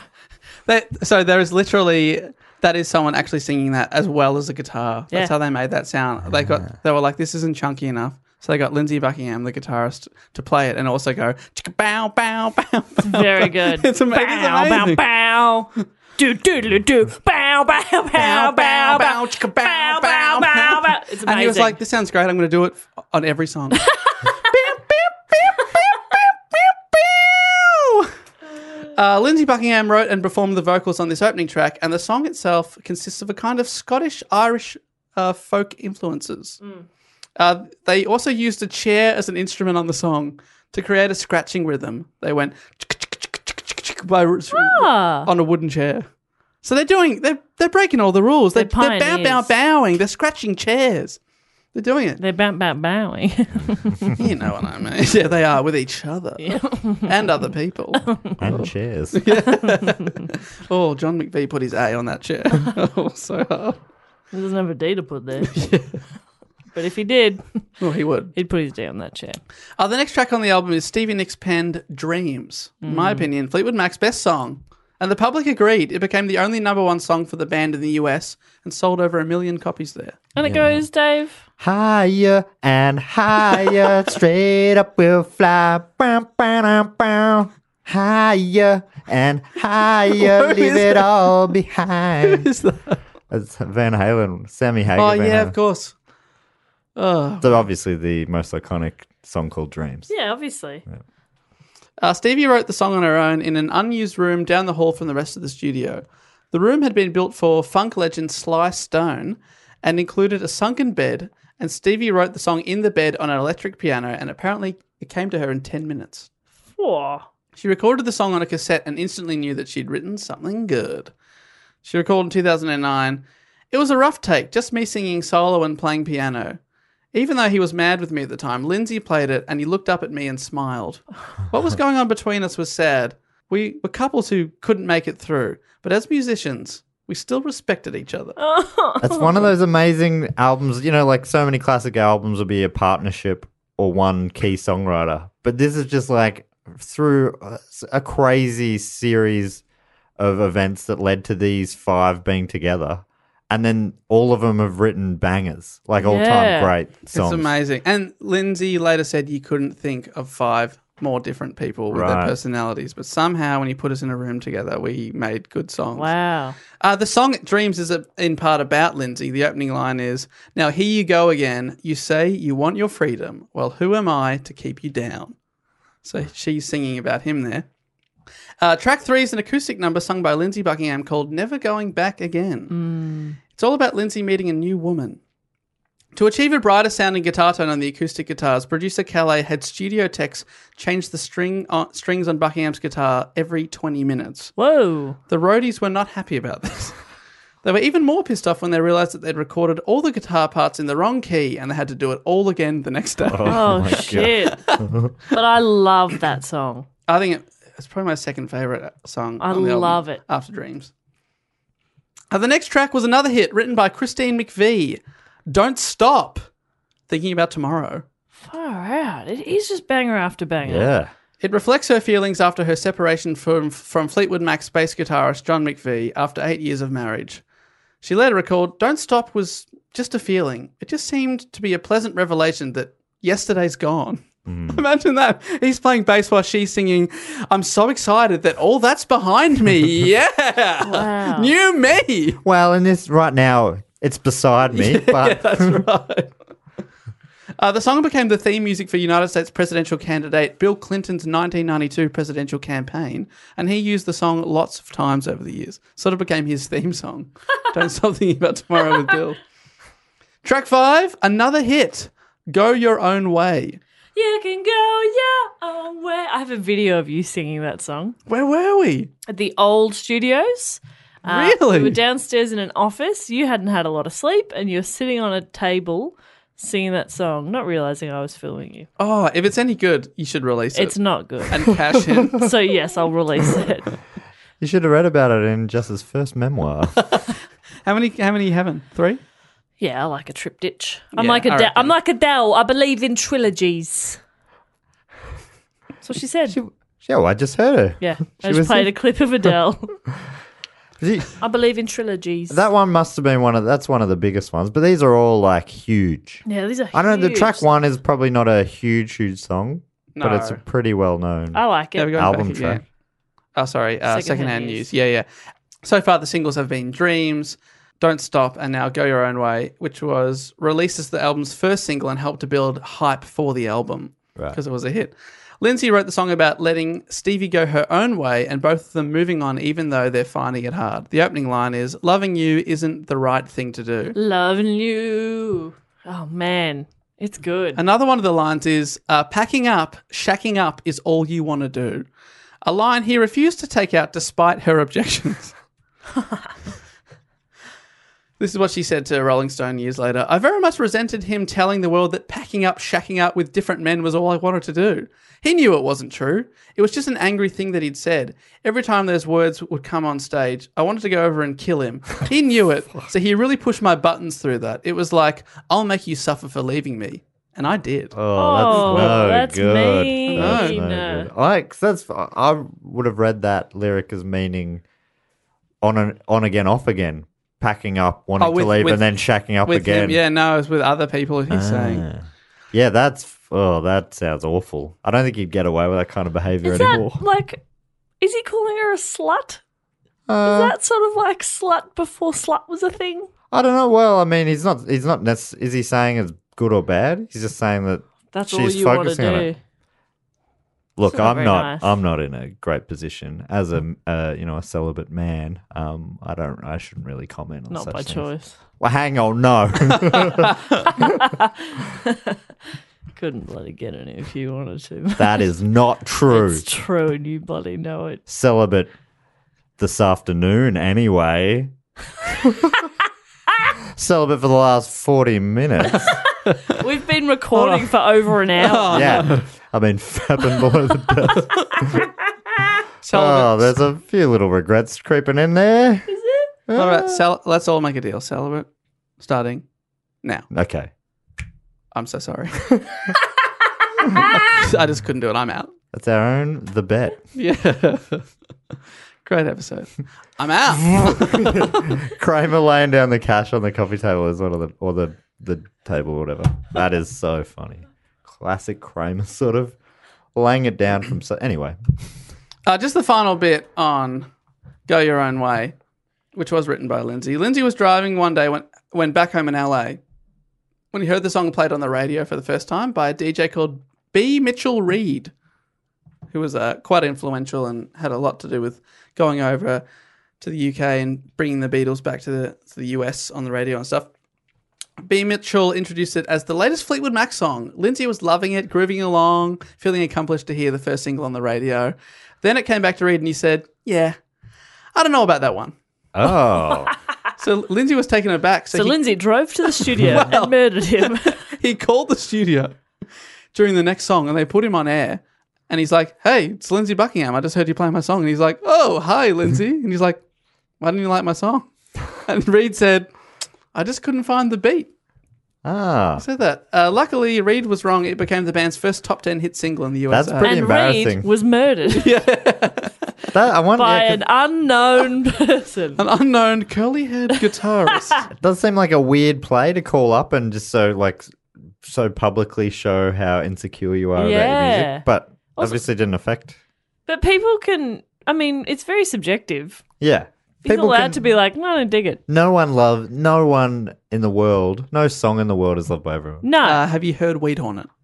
Oh, sorry. Yeah. Have you heard You're the You know, Voice? When you say weed hornet fast, it sounds like weed on it. Is that fun? Was that part of the? Part Yeah, of the- that's part of the fun. One of the it's it's an, a band name that's funny the first time you hear it, but less funny each, each time. time. you hear Yeah. it. Weed on it. Weed on it. Weed on it. Okay. So good. I know that my one of my best friends in the world, Tom Mitchell, singer of Wheat Hornet, listens to this podcast. So shout out to you, Tom. Shout out to you, Tom Weed Hornet reunion? Can we make it I'm happen? just saying. Tom. Let's make it Oh. happen. Let's Next- get t shirts. Could we do a live show sometime where Weed Hornet played the after party? That would be This- so so good. Woo! Who else was in Weed Hornet? Uh, Rowan on drums. Sure. Rowan, if Are you you're still in listening- contact with Ro- with Rowan? Uh, yeah, saw him at a school reunion a few months ago. Because if Great. he's not in, let's get on to Mick Mick Fleetwood. Fleetwood. Mick, I think Bobby. You know, Bobby. you've been looking for a band that will take you to the next level. Yeah. I think we got it. You can write a third memoir about this chapter in your life. Don't stop thinking about tomorrow, Mick. Yesterday's gone, and yesterday is Fleetwood Mac. Tomorrow is Weed Hornet. yeah. We're the future, baby. Well, let me know if you want to see some Weed Hornet reunion. Was that it? Just the three of you? Oh, and uh, Jamie on guitar. Oh, cop that, Jamie. Who- yeah, no, he brutal. was the best. Okay. He Where's was- Jamie now? haven't seen. He moved schools. I haven't seen. He him in- in a evaporated. while. yeah, but he was. Oh my god, he was such a great. Do you reckon he'd guitarist. be up for a reunion? Oh, of course. If I said, I'll buy you a drink. Not me personally. Yeah. I mean, like the dude on business. The I'm Not buying royal, anyone a the drink. royal eye. Yes. Yeah, the Queen will buy him a drink. Is that right? Is that What are you saying? Yeah, yeah. I reckon we can. I Yeah, reckon, yeah. I reckon she could. All she has to do is wink her royal eye, and a drink will be brought. John McVie wished he could wink his royal eye, but he didn't have one, Apart from his apart from his royal eye. his butt eye. yeah, you should have been playing poker then. That's on him. that is on him. Ah, poor John.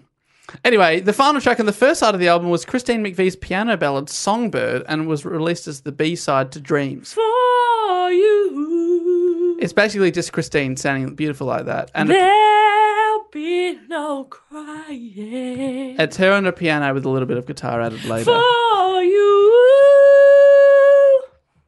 Uh, unlike the rest of the album, it wasn't recorded at the studio, but rather live at the Zellerbach Ball Auditorium in California. Is that that's the is is you know Eva Cassidy? Is that her? She covered that, I guess. Mm. I didn't even realize it was a Fleetwood Mac song. Maybe I've never heard rumors. I probably haven't. I've yes, just- it has been covered uh, quite a bit. yeah, right. Great song. Yeah, so they recorded in an empty auditorium. To set the mood, the producer Calais put a dozen roses on the piano and hooked up a giant spotlight. It was recorded on the stage in a completely empty room, and the sound was captured with 15 separate microphones. Whoa. It had to be done in one take, so Christine recorded it over and over again all night until 7 a.m. the next morning. I love that. Had to be recorded in one take, so they had to do it over and over again. Wow. We need to do the Jiminy Dilica scene again. 15 microphones. yeah, they were pretty excessive with everything. Feels like a bit much. We've only got three here. Mm. Well, I mean, we've got five. No, no, but we're only using three. Okay, sure. Because there's only three of us. yeah, but if we had a Ah. piano, we'd have a few more mics. Would we? Yeah. I don't reckon. Uh, during their tour, ex husband John McVie would watch her play it from the side of stage and he'd weep every night. Later on, when they toured, she'd asked, Do I have to keep playing that every night? And they said, Of course, it's one of your best songs. And she said, But I'm sick of crying. So she was also crying whilst playing. Ah, Oh, but also stop showing emotion, you big douchebags. Grow up. Yuck! Get over it That is why I brought this story up. for the So emotion. you could bring up. Oh, they're both crying. Oh, they're so sad. Oh, we're crying. Get over it, nerds. I think it's I think it's beautiful. Nah, it's weak. I I cried once. What? I don't Yeah. reckon- You leave this studio right now, young Was- man. did the Think Saints about what you've lose done. a big game? No. Have you ever um, cried over football? I don't think so, but I've definitely been Cried. upset about it. You've cried. I don't think I've ever cried about. Has it ruined football. your day? It's ruined my weekends quite a bit. Yeah. There's still like if I accident like oh in Perth right. I walked past this pub and it was called the Brass Monkey. I'm like, oh, I'm gonna go and have a beer. I look up at the screen. There's a replay of a Saints game. I'm like, this is my pub. Then I realize it's the Saints 2009 Grand Final Oh, no. where we lost in the last minutes of the game. Did a big U-turn. Yeah. Put my finger out. Yeah. I thought that story was going to go. You found what makes you cry. You saw a pub called the Brass Monkey, and you thought, two of my favorite things: drinking and primates. I get any better than never seen anything more beautiful. oh God, stop me! I actually don't. I was, yeah. I think I'm, mo- I reckon, most likely to cry these days on an aeroplane watching a movie. Yeah. Apparently, there's something about aeroplane. The I air also pressure feel a that bit makes you more emotional. emotional. I, I always do- feel, yeah, heightened emotions. You guys disgust me. I sat in between you on long flights, Yeah. not knowing that I was sitting in between absolute wuss bags. Oh, don't worry. I don't watch anything that will make me cry anymore. I just watch action films. Yeah. It doesn't matter what it is.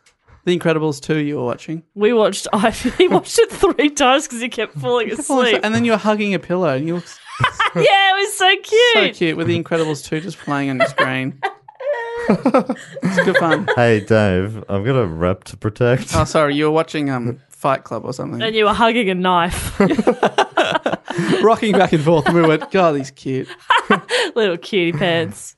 Anyway, I'm gonna what's cut him? I'm gonna cut him. what's on the B side? Uh, well, side two of the album opens with The Chain, the only song from the album credited to all five members. Hmm. Because it was made up of several previously rejected songs being combined. ah, It has a really Interesting. great John McVie bass line. How's that go? Boom, boom, boom, boom, boom, boom, boom, boom, boom. Nice. Thank you so much. Thank you so much.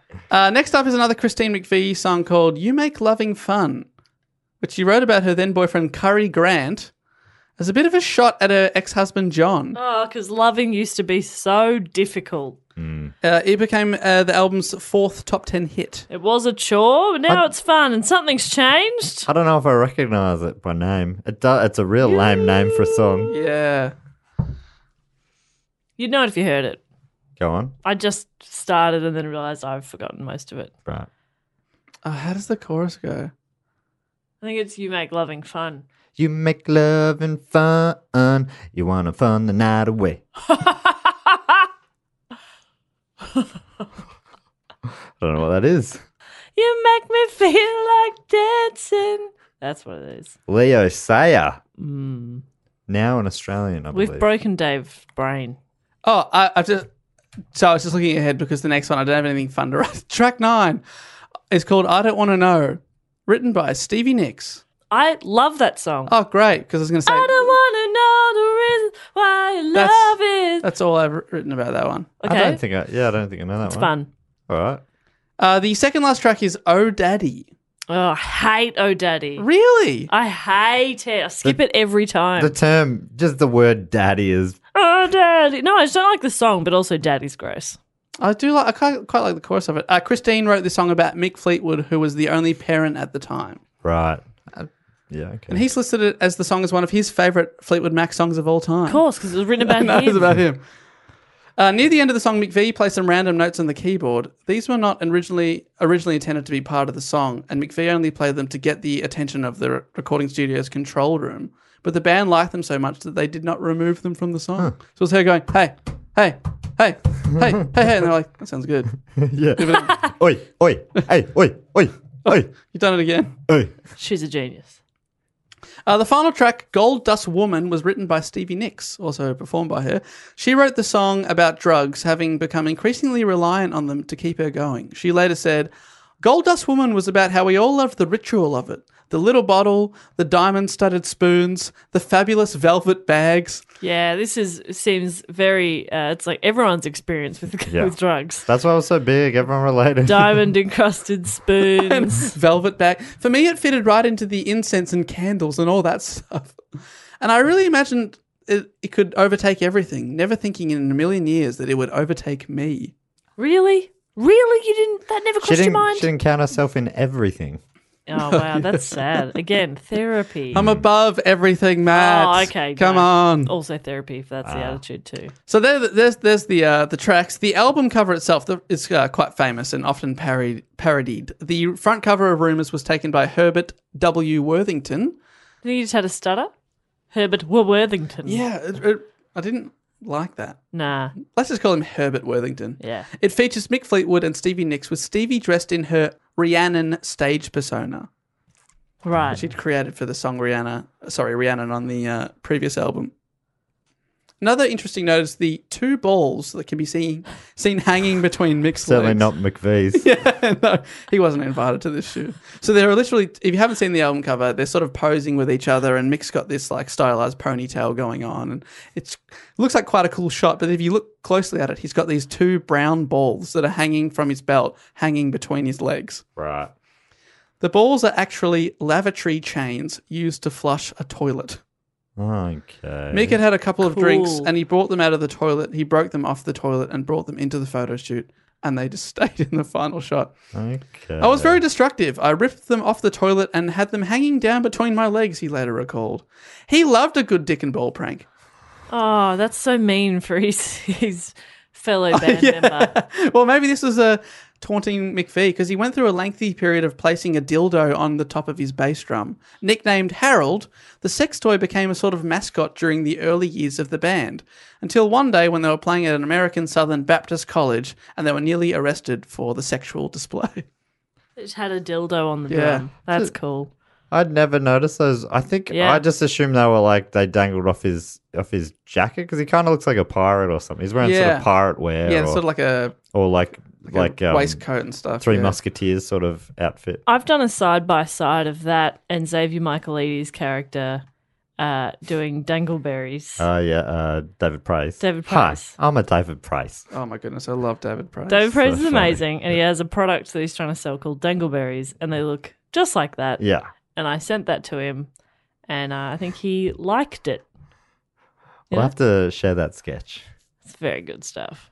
I wonder if it was inspired by Fleetwood Mac. Yeah. It was, I think that one features Alistair Trumbo Birchall. I believe And so. If he was here, he'd say, share it. Should we share it? Yeah, I think that's doable. Yeah. and then I'd say, "Oh, I didn't see you there, Al. Hi." Hello. There Oh, we go. Thank you so much. I forgot my Alistair catchphrase. Yeah, thank you hello. so much. forgot hello. Yeah. Okay. Hey, I've got so many characters. True. Sound nothing alike. Stop you right there. Alistair, coincidentally, is on this week's Primates or next week's. He's on a real soon Primates. Looking forward to that. Oh yeah, very Xavier funny. Michaelides, coincidentally on last week's book cheat. Oh, There you go. what a guy! What a couple of guys! Hey, we should get him to get the David Price gang back together. Oh my god, the I- dream Good old channel is team. happening. I genuinely I went up to Xavier recently and said, "Let's do it. Let's make some more sketches," and the conversation continues. It fizzled, didn't it? We he will- said, "Yeah, Matt, that'd be great. I'm just gonna pop out for a bit." And you're like, "Where you going? Can I come?" And he's like, "Oh, just gonna. Oh, my phone's ringing. Yeah, yeah. So yeah, pretty confident that things are moving along in the right direction. How do we tell him? Uh, we will share some of the sketches, but if you're near YouTube right now, type in David Praise and you will see a man presenting fucked up infomercials. And man, are they good. They're so great. All right, Fleetwood Mac, we're nearly there. They kicked off a massive international tour to promote rumours that began on February 4th, 1977. As the tour went on, the band became increasingly con- increasingly concerned that fans and the media were more interested in the stories behind the music than the new music itself. Because there were all these rumours going around about them, sleeping with each other, so that's all the media are talking about. Lindsay suggested that they call the album Rumours because uh, during the recording they were all keeping diaries and probably writing about each other. Stevie Nicks kept taking more and more cocaine to keep up with the hectic schedule until she lost her voice. Nicks reportedly bought $1 million worth of cocaine and it burned a hole in her nose the size of a dime. Yuck! How big's a dime? About the size of a Chinese coin. Uh, rumors spread, rumors that she, this is from the Daily Mail, so I don't know how true this is, but uh, rumors spread that she had to have the drug blown up her derriere by an assistant. By What? an assistant. No assistant is getting paid enough Hmm, I don't know. to blow she- coke up your They're ass. pretty rich at this time. yeah, and yeah, well, I mean, it feels like that's a one-person job anyway.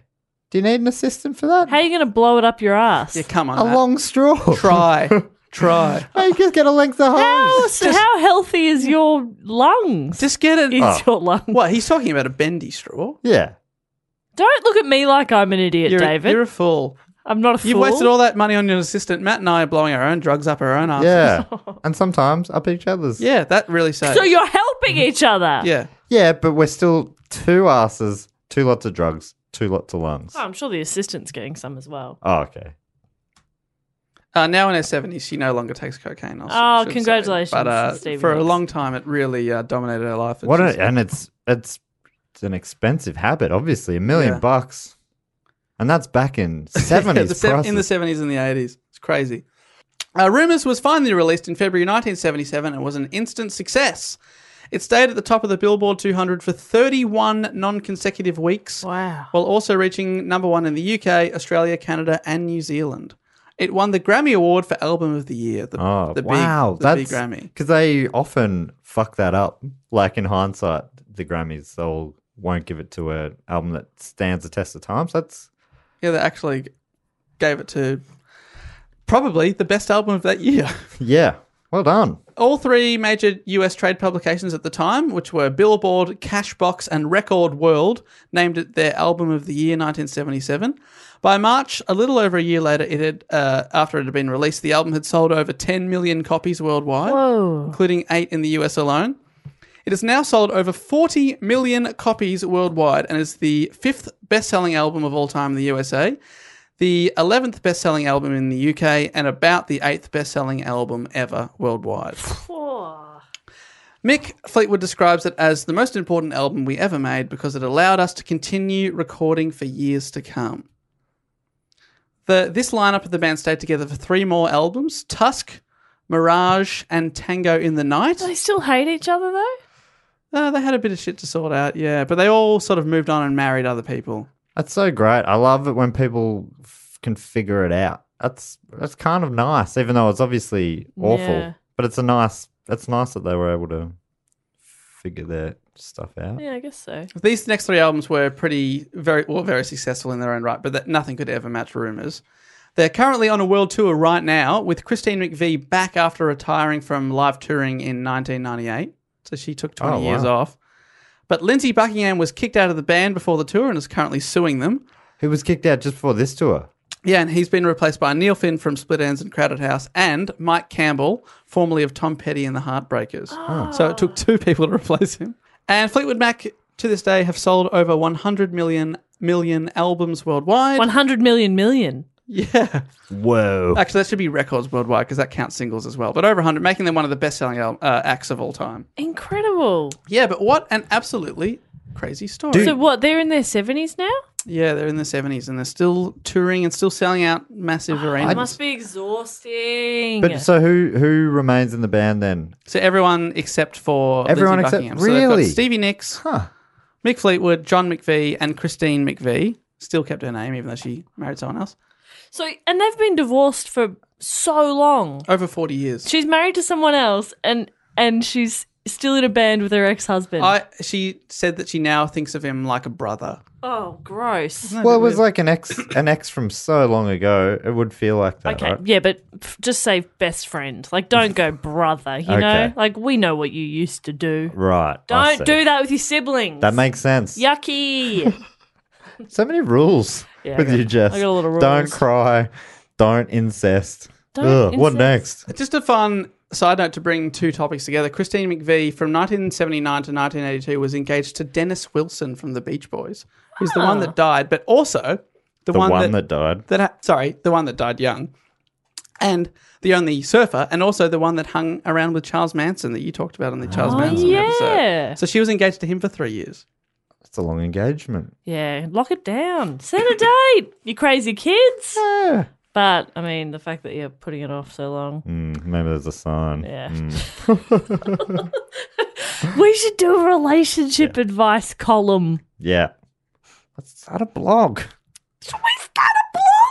I think so. Yes. I think you should. Send your questions. to locked bag. oh,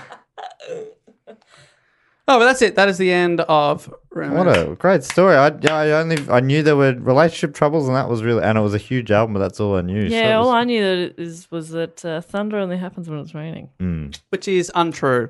Oh, Yeah, thunder can happen without rain. Absolutely. It's Who called wrote that one? Idiot. An idiot did. Stevie Nicks? I'd like to tell you that there's a thing called dry thunder. so Stevie Nicks is still in the band. That's what he calls his balls. Yes. I can't believe it. All- All but one, and he only just got booted. Yeah, that's right. So they Why do they boot him?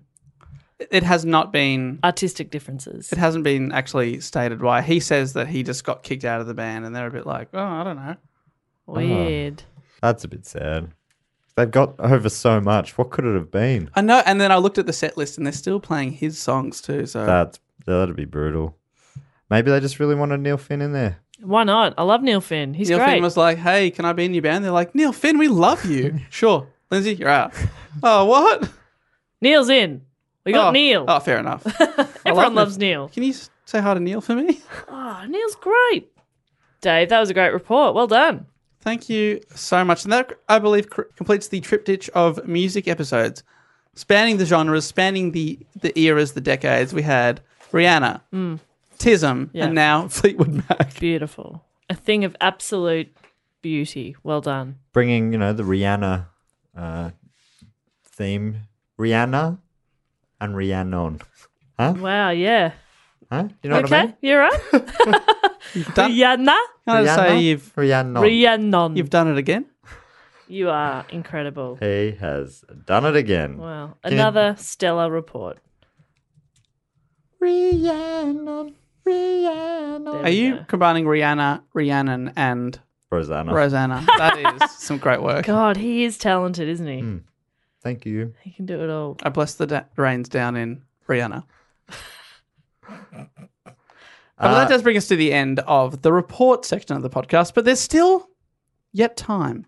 There's always time for our favourite part of the show, which is where we uh, we spend a little bit of time getting to know our Patreon. That's right. That- It's that's- that- I haven't had a Simpsons reference, and that just reminded me of. Uh, and now for my favorite part of the show, this is Krusty the Clown.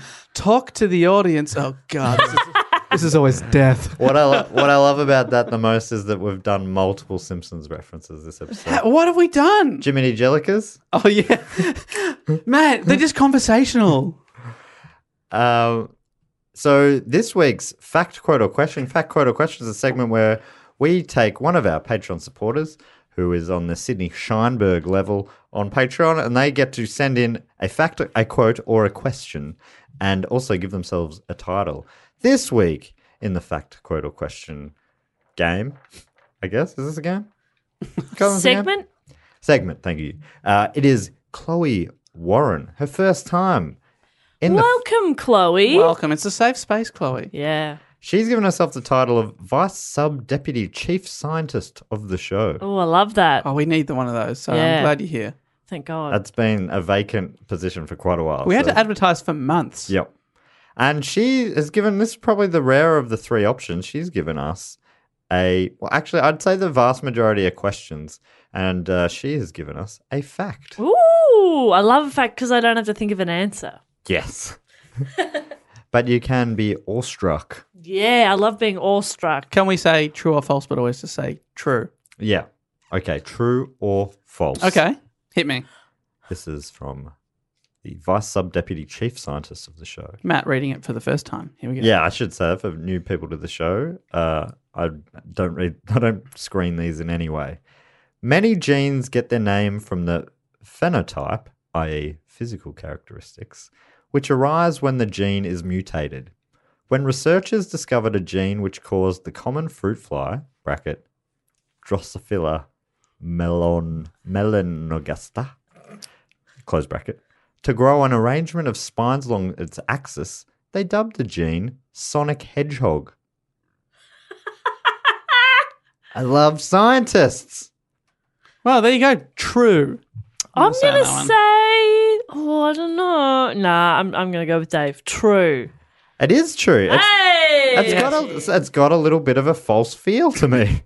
yeah, it, it sounds like bullshit. And can I just say that Chloe proved that she is the scientist of the show Yeah. with that? Yeah, we needed her. Quite a few of those words I do not understand. I didn't understand anything you said until Sonic the Hedgehog. Obviously, pronounce them all spot on. Obviously. Yeah. Thanks so much, Chloe. That's great. Sonic the Hedgehog. Is that a game you guys ever played? I was a Nintendo boy. I had a Super Nintendo. Uh, I played a little Sonic at friends' houses. Yeah. Right. Yeah. Yeah, I was a social Sonic player. Yeah. yeah.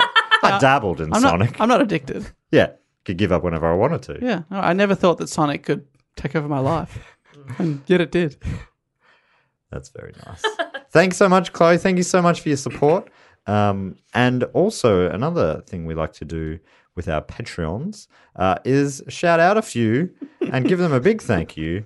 And we also, uh, along with the thank you, uh, we also just organise a little bit of a game to I play. think we should use their surnames to make a band name. okay, great.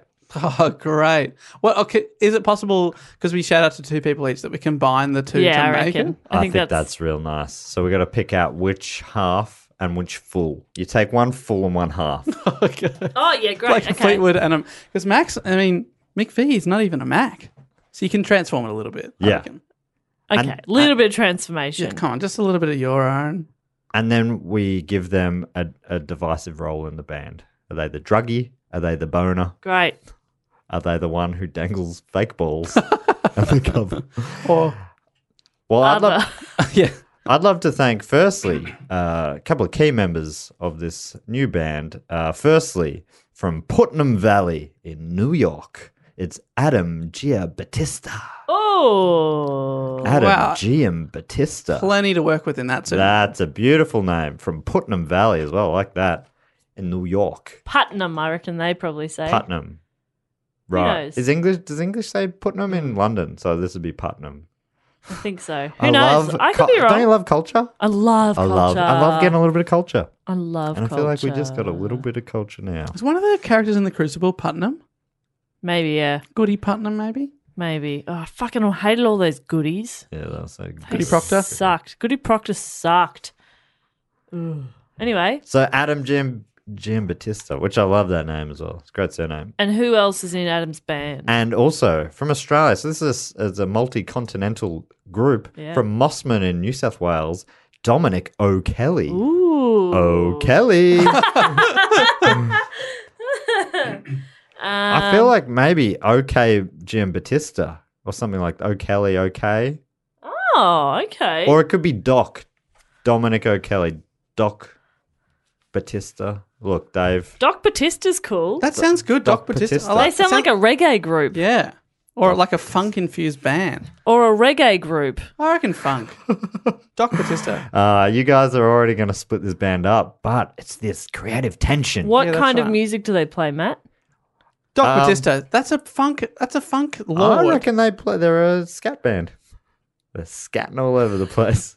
These You are two. spineless. They play That jazz. you won't Yeah. choose between Yeah. one of us. Dominic only has a butt. Grow a spine like that. Sonic the Hedgehog fly. You yeah. Dog. See, we learn. So you two, I reckon, make up the other. Maybe the three of us all form, um, fill out the five members. Oh, so we're now joining three new bands. Yes. I'm happy for that. Sick. I got time. I got Yeah. time. So I reckon Adam's Adam's on drums. Uh, Doc is front man. Mm. Yeah, big Uh, time. I'm I'm just I'm back in the pocket on the bass. Jess is dancing and singing, No. singing and dancing. Bagpipes. Dave on the pipes. Every Golden band. tonsil. Golden tonsils on the Oh golden pipes. God, such a beautiful instrument, isn't it? So Oh, Hmm. beautiful. It can be. May I thank some people slash former band? Please. Please. Thank you. I would like to thank uh, from also New South Wales, Fairy Meadow Whoa, that's the name? in New South Wales. No, Oh, okay.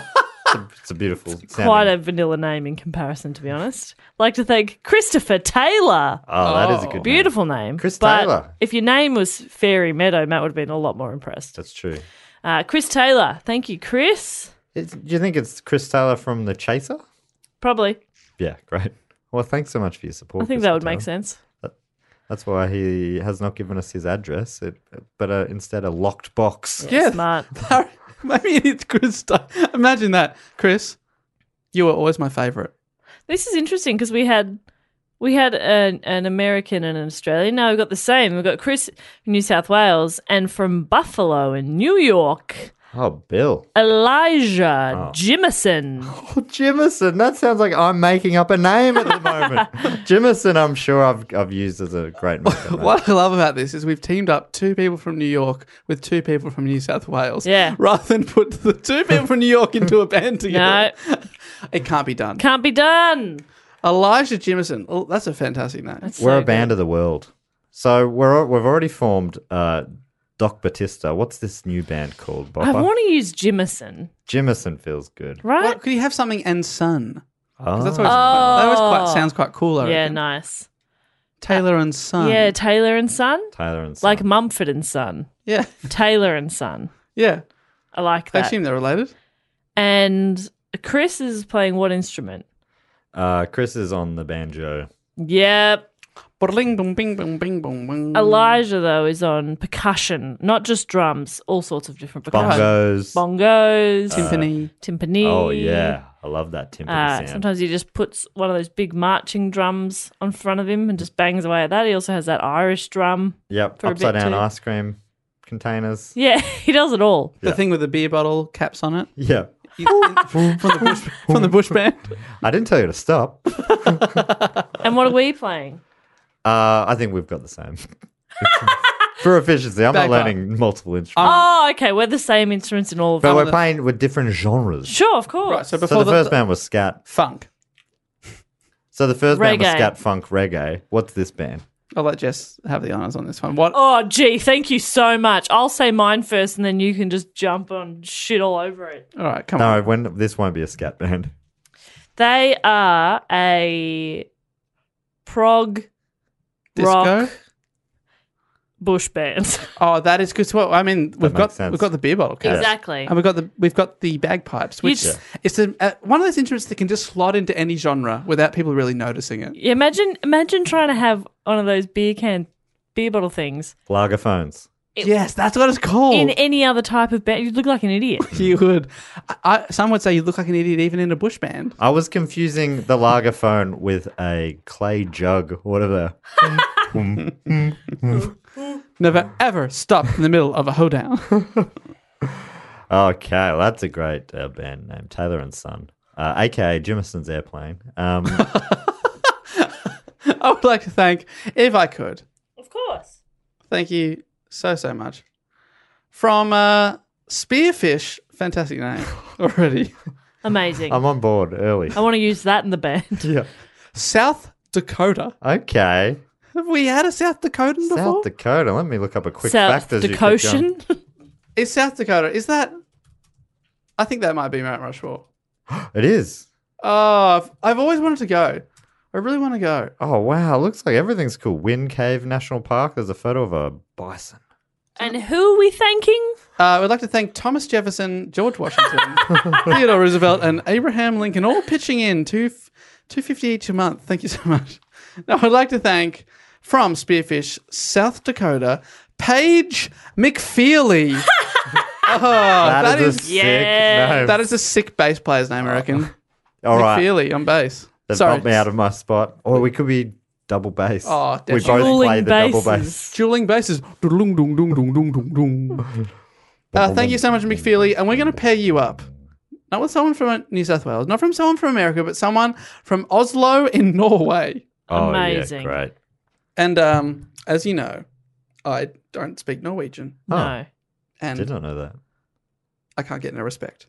So let me try my best to say thank you from Oslo in Norway, Oystein Espedal. I do, mean, do you think they say it with like a strong Oystein. Australian accent? I'm Oystein. confident. I think we've met this person. oh, We have met some great Norwegians in London. I think this is and one in of Birmingham them. as well. We met some. Oystein Espedal. And I'm confident he said his name so many times, and I tried so many times. Yeah, I'm guessing it's something like Wheaston. Nah, it wasn't even. Was it Oystein? Oi. Oi. Stein. It was Oystein, yes. Oh, well, I, th- I think I can combine. What about McFeely Spedal? Oh yeah. That sounds like a cool name. Both of those. are like, What a f- what a fantastic Paige McFeely. I cannot get over how good that is. I've seen that name around, admittedly, uh, around the Patreon world. Have Ah. you ever seen the name Espedal? I don't think I've ever heard of an Espedal, but I love that name. McFeely Spedal. I think that sounds like a good name. McFeely Spedal. And yeah. so Paige McFeely, I think, has got to be on bass as well. So we've got two bass players. What is Oystein playing? Hmm. I think um, the rains. You know. Oh, okay. Just sort of controlling the weather. Wow. Yeah. Sort of like a sight and sound show. So it could be a really good show. It could be like nothing happens. Yeah, Just, uh, just two bass players playing. well, no, I mean you're still in the band as well. Oh, so of course bagpipes. Bagpipes is still but there. it's just such Jess an, is dancing and singing. bagpipes is such an unnoticeable instrument. As I said, you But- barely notice. Wait, h- how do either way, they're controlling the weather. So they're going to bring down rain um, in the sad songs, which Jess hates. And she's furiously dancing during those songs. She hates it when the sky Can't stop. cries. You are not singing in the rain, but you are dancing in the rain. She's doing a sad jig, which An I've never heard angry- of before. It's an angry, jig. Looks like a glum jig to me. How's his face not angry? Look at these eyebrows. Are you okay? They are angry. Yeah, Did you not do angry? I've never felt it before. Because Wow. that would be an emotion. You've never felt anything. Let's be honest. No, I'm numb. Once again, everybody, therapy. It helped you become numb. Yeah. Which is a truly enlightened state. If you don't feel anything, you never feel bad. Let's be honest. That's a good point. Yeah, Hmm. good neutral. Yeah. Uh, but thanks to all our fantastic Patreon supporters, and those three bands will be coming to a, s- a festival near you soon. I think we're going to make our own festival, uh, headlined by Brown Hornet. Weed Oh, Hornet. Weed please. Hornet. Though, for legal reasons, because we can't get Rowan back, we'll have to call it Brown Hornet. Why can't you get Ron- Rowan back? Why do I keep going to say Ronan? I think it's Ronan Keating. It was Ronan Keating in your Yeah, band. that's why we won't be able to get It's him back. amazing how you can see. what? Was that good? Uh, yep. Why'd you start laughing? I love that so much. Wow. Yeah, I, I think that's one of the worst songs of all time. but you you you almost turned me round on it. oh, come on. There's worse songs than that, isn't there? The smile on your face Oh. lets me know that you need me. There's a truth in your eyes saying you'll never leave me. The touch of your hand, touch my hand, makes me. I forgot the words. Says You'll Catch Me. Says you'll catch me. Whenever I Whenever fall. line, line. And you then say it best, say it best when you say nothing at all. key change. The smile on your face lets me know that you need me. I used to be able to play that on piano. Really? You used to be Great. What? You love it now. Yeah, jeez, I just never thought I would. But You're welcome. Holy moly!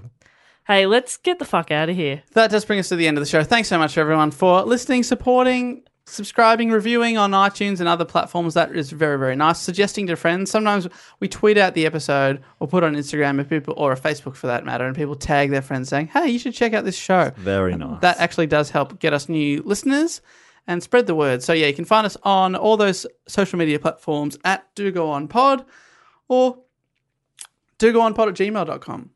Are we a cult in a way? Yeah, we're a cult. Mm. Light as a feather, stiff as a board. Light as a feather, stiff as a board. Ah! 666. Six, six, six. That's my pin number, 666. And because I had to have a fourth one, I chose six again. Yeah. Quadruple six. It's the number of the devil. Plus six. Well, really, plus six thousand. But I thought you were the mathematician. weren't you? Depends where you put the six. He's Uh, putting it at the end. For me, it goes six, my six, then the other two sixes. Ah, Okay. So it's very confusing. So it's yeah, pin number six. No, it's six, six, six, six. It's a little less evil when you put it like that. No. I'd consider changing it, but it's just too hard. Yeah. It's too hard to change that Put, six. put the sixes around. Too hard. I have to call my bank. I mean, they won't even respect me and put Mister on my credit card. Fucking twenty-eight years old Master David Warner. Well, that's why, because you're the master of darkness. the Master of Darkness, David Warnicky. Thank you. Appreciate my band giving me. Uh, people do want to get in contact with us. We're do go on pod on Twitter, Instagram, Facebook, I think, I and think I've, I have already covered those ones, but you know what I haven't covered? YouTube. Yes. YouTube.com slash do go on pod, And our website, Matt. What's that? do go on pod.com, and our Patreon, patreon.com slash do go on pod. So it's pretty much do go on pod. It should get you in the right. Type Dougal on Pod into anything. Uh, especially, yeah, the website. That links to everything, I'm pretty And sure. then six, six, six, six. the number of the beast and six. All right. Thanks so much for listening. And until next time, I'll say you can go your own way. Goodbye. Laters. Bye. Bow, bow, bow, bow, bow, bow, bow, bow. This podcast is part of the Planet Broadcasting Network. Visit planetbroadcasting.com for more podcasts from our great mates. I mean, if you want, it's, it's up to you. Mom deserves the best, and there's no better place to shop for Mother's Day than Whole Foods Market. They're your destination for unbeatable savings, from premium gifts to show-stopping flowers and irresistible desserts. Start by saving 33% with Prime on all body care and candles. Then get a 15-stem bunch of tulips for just $9.99 each with Prime. Round out Mom's menu with festive rosé, irresistible berry chantilly cake, and more special treats. Come celebrate Mother's Day at Whole Foods Market. Mom deserves the best, and there's no better place to shop for Mother's Day than Whole Foods Market. They're your destination for unbeatable savings, from premium gifts to show-stopping flowers and irresistible desserts. Start by saving 33% with Prime on all body care and candles. Then get a 15-stem bunch of tulips for just $9.99 each with Prime. Round out Mom's menu with festive rosé, irresistible berry chantilly cake, and more special treats. Come celebrate Mother's Day at Whole Foods Market.